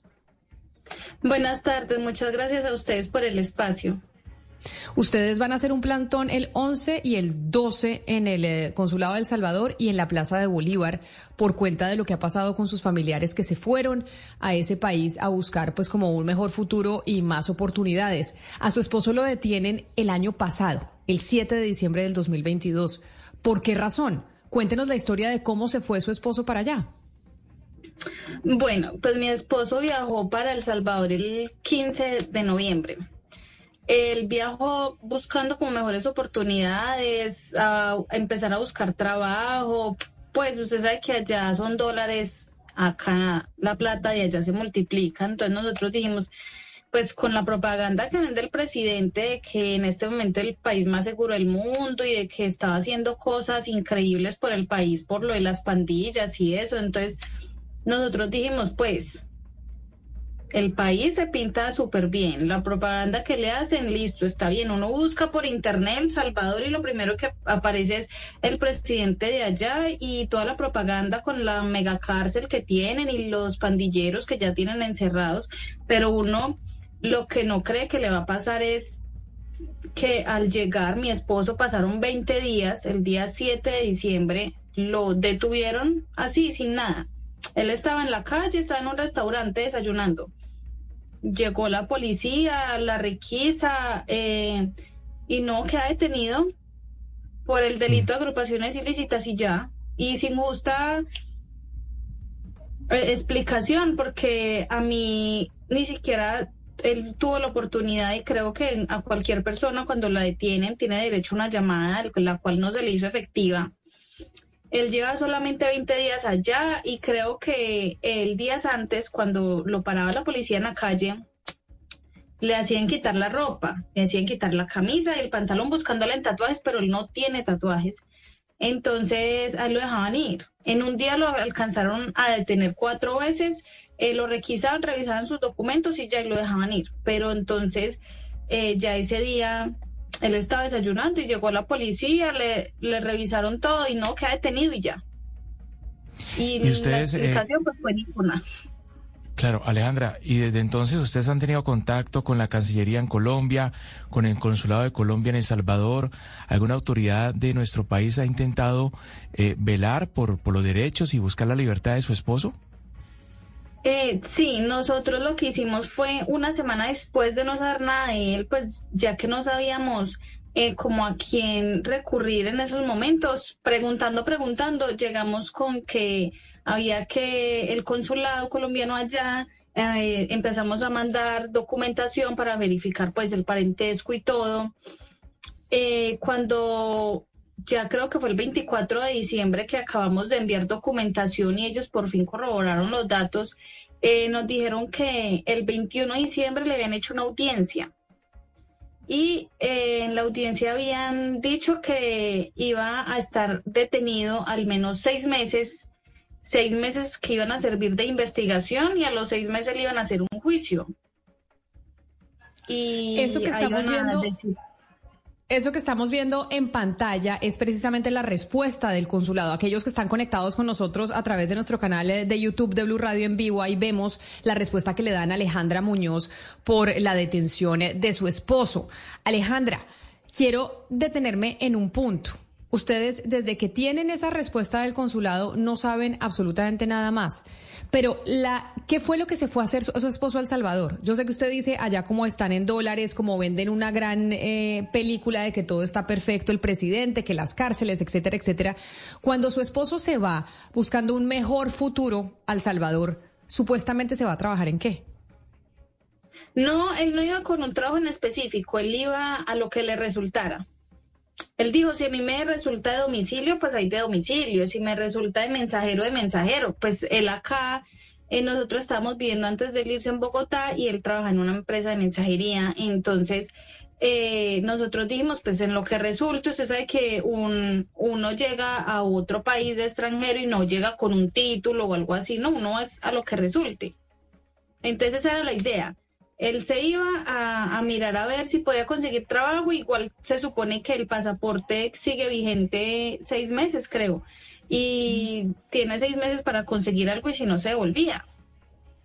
Alejandra, ¿y él, alguien le vendió esta idea? ¿Alguien le dijo váyase para El Salvador? ¿O él simplemente dijo voy a ir a buscar nuevos rumbos como lo hacen tantos migrantes? No, él tenía una persona conocida ya, como un amigo así como entre lejano, pero él lo conocía. Y entonces él dijo, no, mira que yo estoy acá en El Salvador y me está yendo bien, estoy trabajando con una señora de un restaurante haciendo domicilios y eso, y que le estaba yendo bien. Entonces él dijo, no, véngase que acá yo le ayudo a conseguir un trabajo. Pero en veinte, pasaron veinte días y la verdad él no consiguió trabajo. Él hasta ahorita estaba como buscando, mirando a ver qué podía hacer. Pues esta no es la única historia. Tenemos varias historias muy similares de personas que se fueron buscando una mejor vida en el, en El Salvador y terminaron privados de su libertad. Gonzalo, usted que ha sido migrante, muchas personas efectivamente migran a otro país sin realmente tener ya un trabajo establecido, sino dicen, eh, yo me voy a otra parte a ver qué consigo mejor que lo que tengo en donde estoy, que fue, por ejemplo, su caso. Sí. Sí, efectivamente así es, Camila. Y esto con miras también a, de alguna u otra forma, regularizar el estatus que uno tiene, ¿no? Porque recordemos que dependiendo de cada país, uno tiene cierto tiempo para ir regularizando ese estatus. Yo quisiera preguntarle a nuestra invitada, ¿el estatus migratorio de su esposo cuál era? Eh, no le entiendo, perdón. El, el estatus migratorio que él tenía, ¿cuál era? Pues, eh, no sé, nosotros antes habíamos estado en, en Ecuador años atrás ya, hace por ahí cuatro años habíamos estado en Ecuador y nosotros igual habíamos entrado muy legal al país, habíamos entrado muy legal, sacamos a los seis meses, sacamos el pasaporte, mi esposo estaba trabajando allá y cuando se quedó sin trabajo, eh, pasó un año creo, y se quedó sin trabajo y listo y nos devolvimos, porque pues allá conseguir trabajo para una para un colombiano es un poco duro. Listo, y nos devolvimos. Ahorita él allá entró normal, legal, con sus eh, él selló su pasaporte al entrar allá y todo. pues hasta el momento nunca habíamos tenido así como problemas, ni acá en Colombia, ni en, ni en otro país como ya habíamos estado antes. O sea, siempre tratamos de hacer todo muy legal. Claro, pues Alejandra, vamos a ver qué respuesta hay de parte del Consulado de El Salvador. Sabemos que ustedes van a hacer este plantón enfrente del Consulado y en la Plaza de Bolívar, porque pues son ya varias familias las que están viviendo una situación eh, similar. Muchas gracias por haber estado en contacto con nosotros y seguiremos en contacto con ustedes para ver qué respuesta tenemos de qué pasa con sus familiares. Mil gracias. A usted, muchas gracias por la invitación. Luz Marina Pérez es la mamá de Jackson Alexis Arias Pérez. Su hijo también se fue a El Salvador y desapareció el once de enero del dos mil veintidós. A diferencia del esposo de Alejandra Muñoz, a quien ustedes estaban viendo y escuchando hace algunos minutos, el, su hijo no aparece, ni hay respuesta del consulado de que haya estado detenido. Doña Luz Marina, bienvenida, gracias por acompañarnos. Eh, muchas gracias, muchas gracias a ustedes por el espacio. Pues primero, toda nuestra solidaridad con eh, la situación que está viviendo usted con su hijo que no aparece en estos momentos y se fue para El Salvador. Cuando se fue su hijo para El Salvador, él le dijo, mamá, yo me voy allá, ¿a qué? Eh, como le contaba inicialmente, mi hijo llegó a México a trabajar. Y de México se trasladó a El Salvador también a trabajar con los mismos jefes. Y él llevaba solo quince días de estar en El Salvador trabajando cuando desapareció. Una mañana cualquiera, no supe más de él. Señora Luz Marina, cuando su hijo Jackson Alexis se va para El Salvador, ¿él qué redes de apoyo tenía? Es decir, amigos, conocidos, o él a dónde, ¿qué le dijo usted? ¿Que a dónde llegaba a quedarse? Eh, mi hijo fue ayudado por una amiga de Pereira y él llegó solo, él viajó solo, él no viajó con ningún amigo, solo ayudado por una amiga que fue quien la contactó, lo contactó, perdón, con las personas que lo iban a contratar allá. ¿Y, y Jackson, eh, en qué estaba trabajando ahí en El Salvador, señora Luz Marina?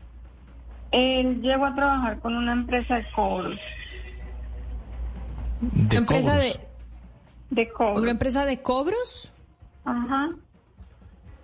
Es decir, como una como una empresa de eso que conocemos como gota a gota, doña Luz Marina. Ajá, sí, señora, exactamente. O sea, ella cuando él fue cuando se fue a El Salvador, se fue contactado con una empresa que eh, supuestamente trabajaba en cobros, y el trabajo de él era ¿qué? ¿Ir a cobrar la plata? Sí, señora, como cobrador. Pero cobrador, yo le voy a hacer con mucho respeto esta pregunta, doña Luz Marina. Normalmente los cobradores de, la, de los préstamos gota a gota van y cobran con uh, fusil en mano, amenazando a la gente para que pague porque si no la matan. ¿Cómo eh, era pues, el, el trabajo de su hijo cobrando el dinero? No, eh, lo que supe, porque pues inclusive eh, mi hijo se comunicaba mucho conmigo y muchas veces me hacía videollamadas o me hacía llamadas, y mientras él estaba como realizando los cobros, yo alcanzaba a escuchar que él llegaba a una casa y le decía a la señora, eh, hoy debe pagar esta cuota, y muchas veces escuché que la señora le decía, por favor renuéveme el, el, el crédito, pero lo hacía de una manera normal, como, como se cobra. O sea, no, nunca escuché que fuera a las malas. Doña Luz Marina, y a usted las autoridades que le han respondido, ¿usted con quién se ha contactado? Porque, por ejemplo, en el caso de Alejandra, ella tuvo respuesta del consulado por la situación de su esposo. En el caso suyo, de su hijo que está desaparecido, ¿qué le han dicho las autoridades? Eh, sí, señora. Yo interpuse la demanda, cuando pues, mi hijo desapareció, interpuse la demanda ante la Fiscalía, ante la Cancillería, y el caso fue remitido a las autoridades de El Salvador. Son diecisiete meses, eh, bueno, ellos sí se han comunicado conmigo, pero la verdad el caso de mi hijo no ha tenido avance. El caso de mi hijo está eh, prácticamente como en ceros, por decirlo así, como al principio. Lo único que yo he tenido en concreto es que encontraron la motocicleta donde mi hijo se movilizaba, Más, no más, siempre me dicen estamos esperando autorizaciones y con eso me tienen diecisiete meses como compañitos de agua tibia y hasta el momento ha sido pues diecisiete meses de angustia y de dolor y de desesperación sin saber realmente qué fue lo que pasó conmigo. Eh, señora Luz Marina, como bien lo dijo Camila hace un par de minutos, los que emigran, las personas que deciden emigrar, lo hacen porque tienen unas condiciones muy difíciles en su país y buscan un mejor futuro al país al que emigran. Yo, si no me equivoco, al ver una foto de su hijo en las pantallas de nuestro canal de YouTube, su hijo era un infante de marina o tenía algún uniforme de las Fuerzas Armadas. ¿Por qué no nos explica un poco cuál era su situación en Colombia y por qué pues no estaba contento él con esa situación? ¿Qué era tan duro que lo llevó a migrar? Eh, sí, señora. Mi hijo prestó su servicio militar en la Marina de Colombia. Él acá en Colombia se desempeñaba como guarda de seguridad. Trabajó en Pereira, en Contravic, eh, cuatro años. Y nos trasladamos para la ciudad de Armenia. En, ya llevaba poco en la última empresa que trabajó también como de guarda de seguridad, pero pues él decidió, pues la amiga, una amiga, la que le cuento que lo, lo contactó, lo convenció, le dijo que vea, que viajara, que allá le ofrecían un buen pago y entonces pues él en el, en el, con la ilusión de conseguir un mejor futuro, porque pues él soñaba con, con venir y montarse un restaurante, porque pues le gustaba mucho la cocina y él soñaba, él decía, mamá, yo voy a ir a, a conseguir para montarme mi restaurante y me vuelvo. Ese era el sueño de él. Doña Luz Marina, usted nos ha hablado ya en repetidas oportunidades de la amiga con, pues que lo que lo llevó, que llevó a su hijo, a Jackson Alexis, a El Salvador. ¿Dónde está esa amiga? ¿Usted ha vuelto a hablar con ella? Cuando Jackson Alexis se fue, ¿ella dónde estaba? ¿Dónde está ahora? ¿Usted perdió el contacto con ella? Y usted nos dice también que se ha estado comunicando durante meses y que eh, le, le tienen no, pues sin, sin noticias con quién exactamente se ha comunicado, pero sobre todo por esta pregunta. Eh, sí, señora. La amiga de él trabajaba en lo mismo en México. Cuando mi hijo desapareció, la chica por arte de magia resultó en, en Brasil y la verdad yo le hablo a ella, pero ella me dice a mí no saber nada, ella que perdió contacto, bueno, igual que las personas con las que supuestamente él trabajaba. Ellos se lavaron las manos, me bloquearon de, de, de las redes sociales, de, de WhatsApp, eh, bloquearon los números, nadie me volvió a contestar. Entonces, y de la fiscalía, pues yo me contacto con el fiscal del caso, pero él pues siempre me dice que está esperando autorizaciones, que están en la investigación y nunca me dicen nada en concreto. Pues doña Luz Marina, lo sentimos mucho por, por usted y por lo que está pasando con su hijo. Vamos a ver si encontramos respuesta del, del consulado en esta oportunidad de El Salvador y si saben algo de lo que pasó con eh, Jackson Alexis Arias Pérez, su hijo que está desaparecido desde el once de enero del dos mil veintidós. Doña Luz Marina, muchas gracias por aceptar eh, esta llamada. Sí, señora, muchas gracias a ustedes. Sí, sí, señora, Dios permita que el gobierno no solo escuche mi caso, que escuche también el caso de las otras madres que también tienen sus hijitos allá detenidos, porque la verdad apenas iniciamos como una lucha esperando que nuestro país o el gobierno de nuestro país nos apoye, porque hemos hasta el momento, me he sentido sola o nos hemos sentido solas en esta lucha y estamos de verdad pidiendo de que el gobierno y las autoridades de Colombia nos apoyen, porque la verdad es bastante difícil estar en esta situación. Claro. También nos acompaña a esta hora Yuri Galvos. Ella es familiar de uno de tres colombianos que fueron capturados también en El Salvador el pasado ocho de junio de este año, es decir, hace un mes prácticamente. Doña Yuri, bienvenida. Gracias por estar usted también con nosotros aquí en Mañanas Blue. Muy buenas tardes, ¿cómo están? Muchas gracias por la invitación para poder exponer estos temas públicos, a ver si así de pronto eh, recibimos como más acompañamiento en esta triste situación. ¿El familiar suyo se fue a El Salvador? ¿A qué específicamente? ¿Y hace cuánto se fue?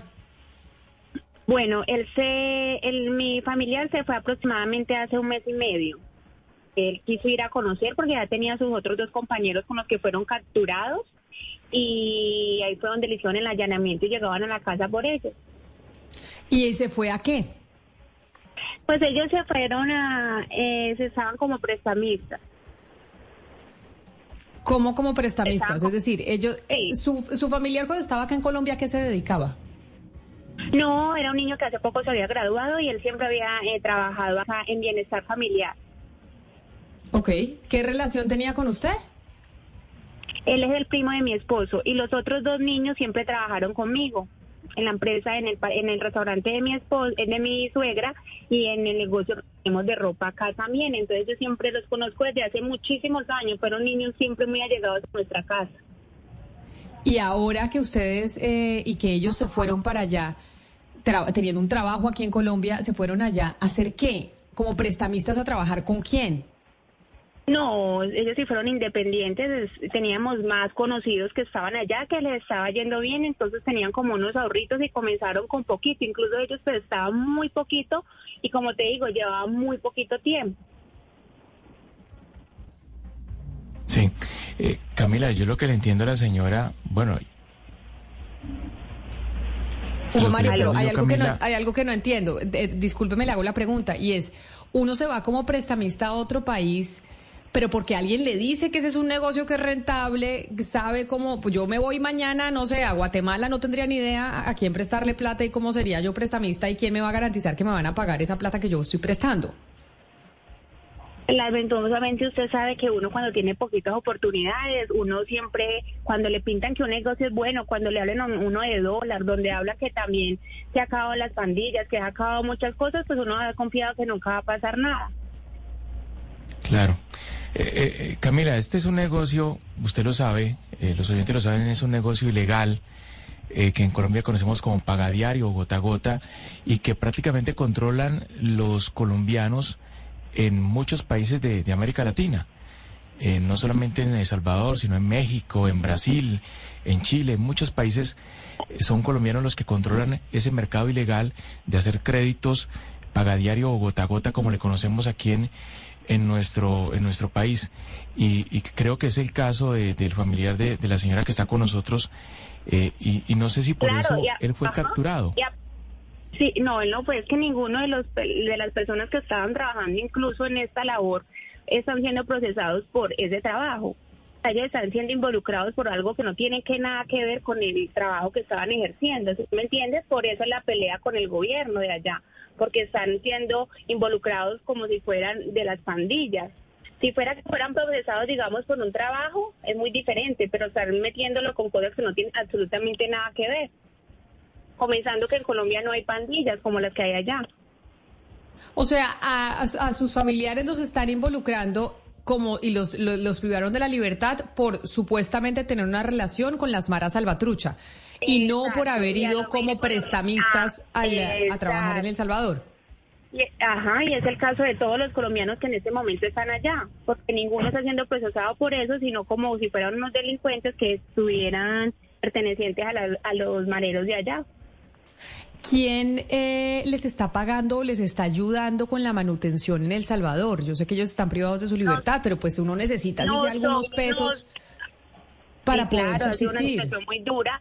Pero entre toda la comunidad, yo creo que nosotros hicimos un velatón y ahí pudieron ver que el acompañamiento fue bastante y como son niños muy conocidos en el corregimiento que vivimos, entonces entre todos tratamos pues de recoger para que ellos al menos estén un poquito mejor, pero a veces es muy difícil, digamos, enviar quien haga favor porque hemos tenido problemas por la gente que hoy le paga, porque los policías también a veces comienzan como, venga, ¿y quién los mandó? ¿Y para qué? O sea, comienzan como a tratar muy mal a la gente, entonces la gente dice, no, ya no puedo hacer el favor, entonces días que uno no sabe si comen, no comen.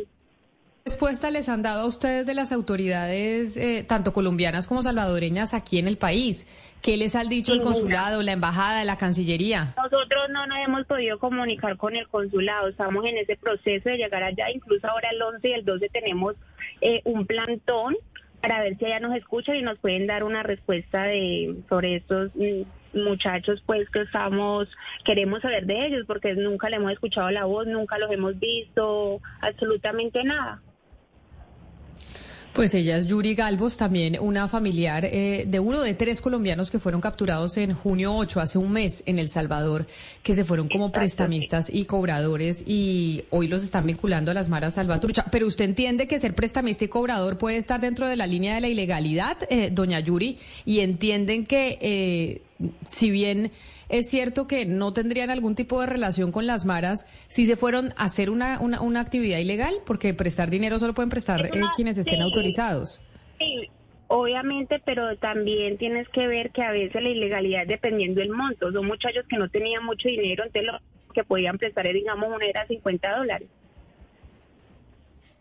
Claro. Y ahí no prestaban más, ¿sí me hago entender? Porque yo estoy sobre, leyendo sobre esa ley de la usura y a veces tiene que ver mucho lo que prestaban, depende de la organización. Y cuando ellos fueron eh, capturados y hay unos que tenían apenas catorce dólares, no andaban con más. Y el interés que cobraban por esos dólares que prestaban, los cincuenta dólares, los treinta dólares, eh, dólares ¿era cuánto? Exactamente, no sé, porque yo me he hecho vocera de ayudar de estos muchachos. Y como he visto, pues como las mamás están preocupadas, porque hay mamás que no saben manejar un WhatsApp, no saben manejar unas redes, pues la verdad nunca me he colocado a ver cómo estaban trabajando ellos, la verdad no. Estaba Estamos hablando casi... Por... Doña Yuri, estamos hablando casi de veinte familias que, que están en esto, ¿no? Que son eh, veinte muchachos Ajá. que se han ido a El Salvador, todos de prestamistas, todos con la misma actividad o con una actividad distinta. No sé tampoco exactamente. Si todos estaban de prestamistas, lo único que nosotros estamos haciendo es como ya le hayan, a cada una mamá le han dicho, mira, tu hijo está injustamente, eh, no tiene por qué estar, porque ninguno hay pruebas, ninguno hay víctimas, ni, eh, ninguno tiene demanda. Entonces lo que hemos, nos hemos encasillado, además de hablar de lo que hacían, es sacarlos y mirar que el consulado colombiano nos escuche y que ellos sean los, los mismos que suben estos casos, porque a uno pues le queda muy difícil, digamos, en estos momentos de colocarme, venga, ¿cuánto cobra su hijo? ¿Cuánto es el interés? Lo que estamos más encasilladas es que la gente correspondiente sea la que investigue todo.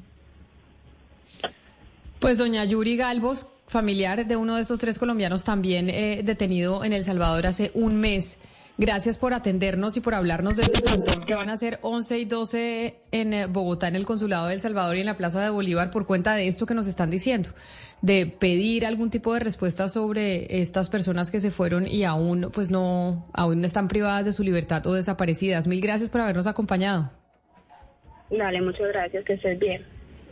Hugo Mario, a mí este caso me parece muy extraño, porque sí es cierto, el caso de doña Alejandra Muñoz, que su esposo se fue y, y está privado de su libertad y él se fue a buscar eh, trabajo en lo que fuera, como lo hace pues muchos migrantes.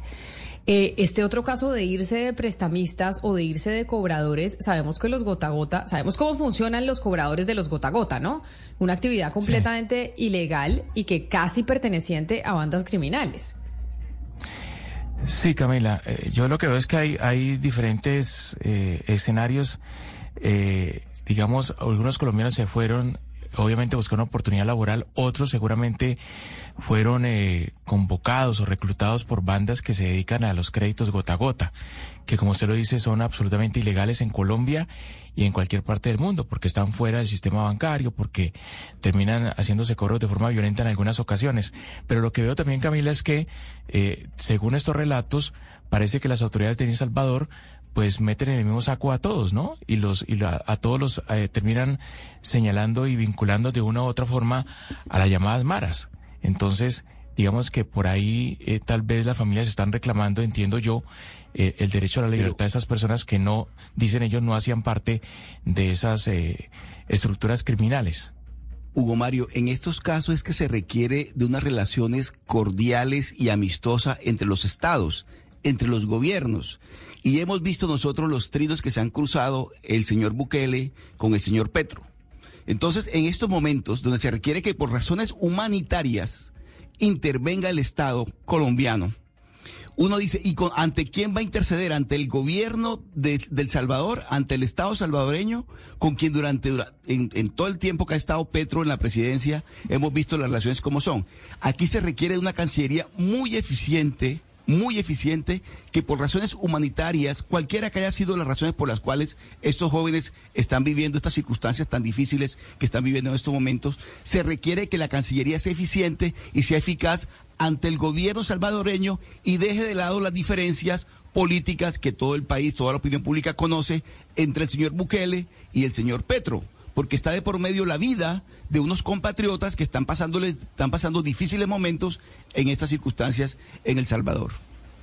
Mire, Óscar, hay que devolverse al momento en que en la posición eh, de Gustavo Petro, cuando él eh, habla de su compromiso con los desaparecidos, con los desaparecidos de Colombia, que nosotros sabemos que son más de cien mil, según eh, eh, los datos que, que da eh, la unidad de búsqueda de personas dadas por desaparecidas. Estas personas que están en una situación todavía más grave porque están desaparecidos fuera del país, merecen una atención especial por parte de la Cancillería. Y si el señor Álvaro Leiva, que precisamente dice que es un canciller y que es un canciller por la paz, debería en este momento estarle dando una atención especial a estas madres, a estas hermanas. Y fíjese la angustia de todas las mujeres con que hablamos. Es decir, no es solamente la angustia de saber que está desaparecido, sino de la lejanía. Nosotros que hemos tratado tanto el tema de las madres que son eh, que están en esa soledad, en, en esa que estuvieron tanto tiempo en esa soledad por falta de atención del Estado y que ahora lo tienen gracias a la J E P, pues ahora estas y, y ahora tienen este mismo problema con el agravante de la distancia geográficamente. Qué tristeza. Pero sabe que Ana Cristina situación. Sobre esto que usted dice, de hecho nos están escribiendo los oyentes al tres cero uno, siete seis cuatro, cuatro uno cero ocho y nos dicen que si nos hemos dado cuenta que en la Cancillería hace mucho no se hace un trabajo y un llamado para tener cuidado con la trata de personas, que hay que tener mucho cuidado con la trata, que los datos que hay de trata de personas son terribles y que desde hace rato no se ve un trabajo importante del Ministerio de Relaciones Exteriores haciendo campañas sobre eso, porque pues frente a lo que acabamos de escuchar, podría incluso haber terminado en algo así. Pues Camila, es que sobre todo eh, la forma en que los dejaron sueltos, es decir, que los empiezan a conquistar con una historia y que después los dejan sueltos, ahí es donde uno puede, fíjese lo que lo que nos decía una mamá, que la persona que llamó a su hijo después apareció en Brasil, primero se lo llevó para México y después apareció la persona en Brasil y ya no le volvió a contestar. Entonces sí, uno ve que hay como una forma de reclutamiento y también con la última eh, persona con que hablamos también uno se da cuenta que hay una forma de reclutamiento y que están yendo a ciertos lugares y que lo que hacen estos estas personas que reclutan es precisamente ir a lugares vulnerables. Entonces, mire, en ese Ana sentido, Cristina, pues hay un doble trabajo que... del Estado. Por un lado, del, de la Cancillería y por el otro lado, mirar en estos lugares donde estamos haciendo la denuncia que están vulnerables y están reclutando ahí. Ana Cristina, ¿estos familiares a dónde acuden en El Salvador? Ante la Cancillería, ante el Consulado, ante la Embajada. Es que es la única manera de que el Estado esté presente asistiendo a los compatriotas nuestros. No hay nadie más. La amiga desapareció. El amigo que está allá y que le está diciendo, mire, vente para acá que esto está buenísimo. Este es un negocio, aquí ganamos plata rápido porque es en dólares. Esa gente desaparece a la hora de la verdad. Y tiene que quedar allí el Estado presente, allí, allí. La Cancillería, el Consulado, la delegación diplomática, para que hable por los familiares, para que interceda por ellos, independientemente de si han cometido o no delitos. Fíjense ustedes de lo que de la, la importancia del Estado en esta circunstancia, más allá de las fronteras nuestras. Allí se requiere un Estado y lo que estamos diciendo, ¿dónde está la Cancillería en estos momentos? Para que asista a estas personas que no tienen otra manera, ¿ante quién van a quejarse? ¿Ante quién van a acudir si no es ante el Estado colombiano? De verdad que es, los, los testimonios muy tristes, de verdad desgarradores, pero es la única forma. Claro, y no falta, y, y aquí vemos a muchos oyentes que nos están escribiendo y están opinando y dicen, pero si de pronto esta gente se fue a delinquir, allá el que delinque pues lo meten preso, pero ese tema de garantizar eh, derechos y por lo menos debido proceso, la gente no está eh, por esa línea. Y dicen, si se van a delinquir, que los metan presos. Es lo que piensa mucha gente y es precisamente uno de los éxitos que ha tenido el señor Nayib Bukele en términos de popularidad. Vamos a hacer una pausa y ya regresamos aquí con ustedes a Mañanas Blue a hablar eh, de un tema que venimos comentando desde más temprano y es eh, sobre el autismo y es la experiencia que puede estar viviendo eh, el hijo de la sargenta secuestrada por el E L N que sufre y que tiene esa condición y como un niño autista pues la pasa mucho más mal que cualquier otro. Colombia está al aire. Y seguimos al aire con ustedes aquí en Mañanas Blue antes de irnos porque muchas eh, mujeres nos han escrito a nuestra línea de WhatsApp eh, tres cero uno, siete seis cuatro, cuatro uno cero ocho precisamente para hablar del autismo y para hablar eh, del eh, hijo de esta sargento que fue secuestrada por el E L N. Quisimos llamar a Patricia Gaviria, directora de la Fundación Integrar Autismo. Pues porque hemos recibido eh, muchos mensajes y contactos de mujeres que tienen hijos que tienen esa condición y que obviamente están diciendo, este menor la tiene que estar pasando muy mal. Doña Patricia, bienvenida, mil gracias por estar con nosotros aquí en Mañanas Blue. Mil gracias a ustedes por interesarse por este chiquito porque de verdad que la debe estar pasando muy, muy mal. Que explíquenos qué es cuando un niño tiene una condición autista y sufre cualquier tipo, a ver, cualquier persona que sufra un secuestro, pues eh, la pasa muy mal, pero en el caso de, de un niño que tiene esa condición, ¿cuáles son los agravantes? Es un niño que tiene mucha dificultad para comprender las situaciones que se viven en el día a día, porque tienen mucho problema con toda la parte sociocomunicativa, o sea, todo lo que es la parte de interacción, la parte de comprender cómo nos comunicamos, Eh, qué quieren decir los mensajes, y dificultad también para ellos podernos decir qué es lo que necesitan o qué es lo que quieren expresar. Y además sus patrones de comportamiento son relativamente pocos, o sea, eh, ¿cómo le explico? O sea, para pedir eh, puede que solamente tengan eh, una sola conducta, decir agua, ¿sí? Eh, no es como el niño neurotípico que para pedir pues puede señalar, puede hacer gestos, puede hablarse, ¿sí? Sino que es un niño que tiene entonces una, un, un repertorio de conductas limitado, bastante fijo, y entonces todo lo que es cambios, todo lo que son situaciones eh, diferentes que no las, que le va a dar mucha dificultad controlarlas, entenderlas, pues van a descomponer completamente su comportamiento. Entonces yo pensaba esta mañana que no solamente era como el tema de, de o sea, lo difícil eh, que está haciendo para el niño, sino también el riesgo en que está, porque es muy probable que esté perdiendo el control de, el control de su comportamiento, esté haciendo grandes, lo que llamamos pataletas, ¿cierto? Explosiones muy grandes. Entonces, qué riesgo también con esas personas que, que lo tienen y que no deben saber de qué se trata y, y que lo deben estar viendo. Es como un niño muy difícil, muy incontrolable, y, y de verdad que qué susto lo que le pueda pasar al niño, porque... Porque cuando el niño con autismo pues no entiende las situaciones, eh, le pasa eso. O sea, eh, se descompone, pierde completamente el control, se puede inclusive tornar agresivo, ¿cierto? Intentar golpear, eh, arañar, hacer muchas cosas. Y pues imagínense si es difícil para los papás, calcule para una persona pues que no lo conoce, que además no, las circunstancias pues no son...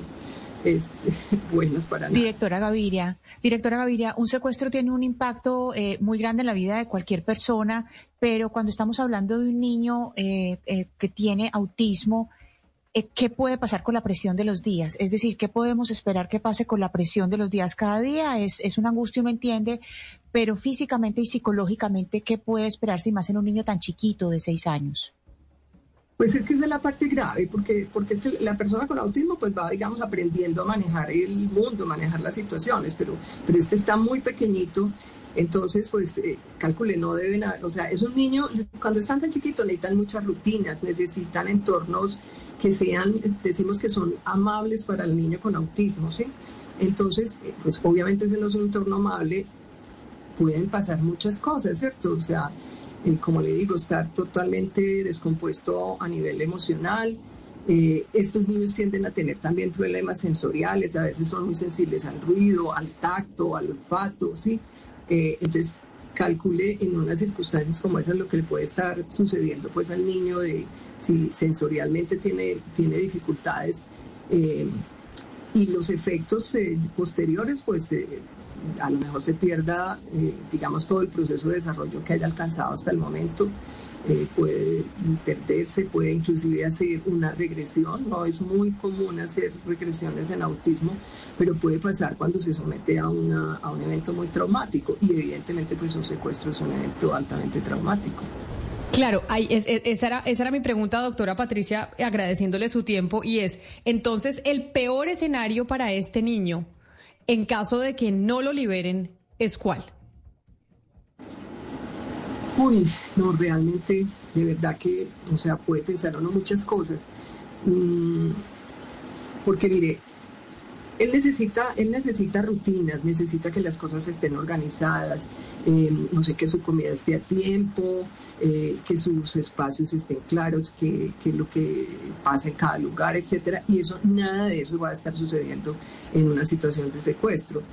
Eh, entonces, no sé, o sea, incluso, como le digo, yo pensaba, o sea, puede haber eh, mucho maltrato hacia el niño, porque como se va a ir tornando seguramente eh, su comportamiento muy difícil, muy, muy, muy complejo de manejar, entonces pues lo más probable es que empiecen a maltratarlo, no sé, pues cuál, pueden pasar cosas terribles con el, para este chiquito si esto se prolonga, y lo más seguro pues es que quienes lo han secuestrado no deben tener la menor idea de cómo se interactúa con un chiquito que tiene autismo, porque ellos necesitan tener una interacción muy cálida, muy tranquila, ¿sí? O sea, si se descompone, eh, hay que tratar de, de, no, de no hablar duro, de no acercársele demasiado de manera que nos vea como eh, peligroso, ¿cierto? O sea, son muchas las condiciones que se necesitan, que es la razón por la cual pues, eh, con los papás trabajamos continuamente para que puedan hacer un montón de aprendizajes que les van a facilitar el poder convivir con su niño en muy buenas condiciones, y pues nada, eso está pasando en este momento para este chiquito.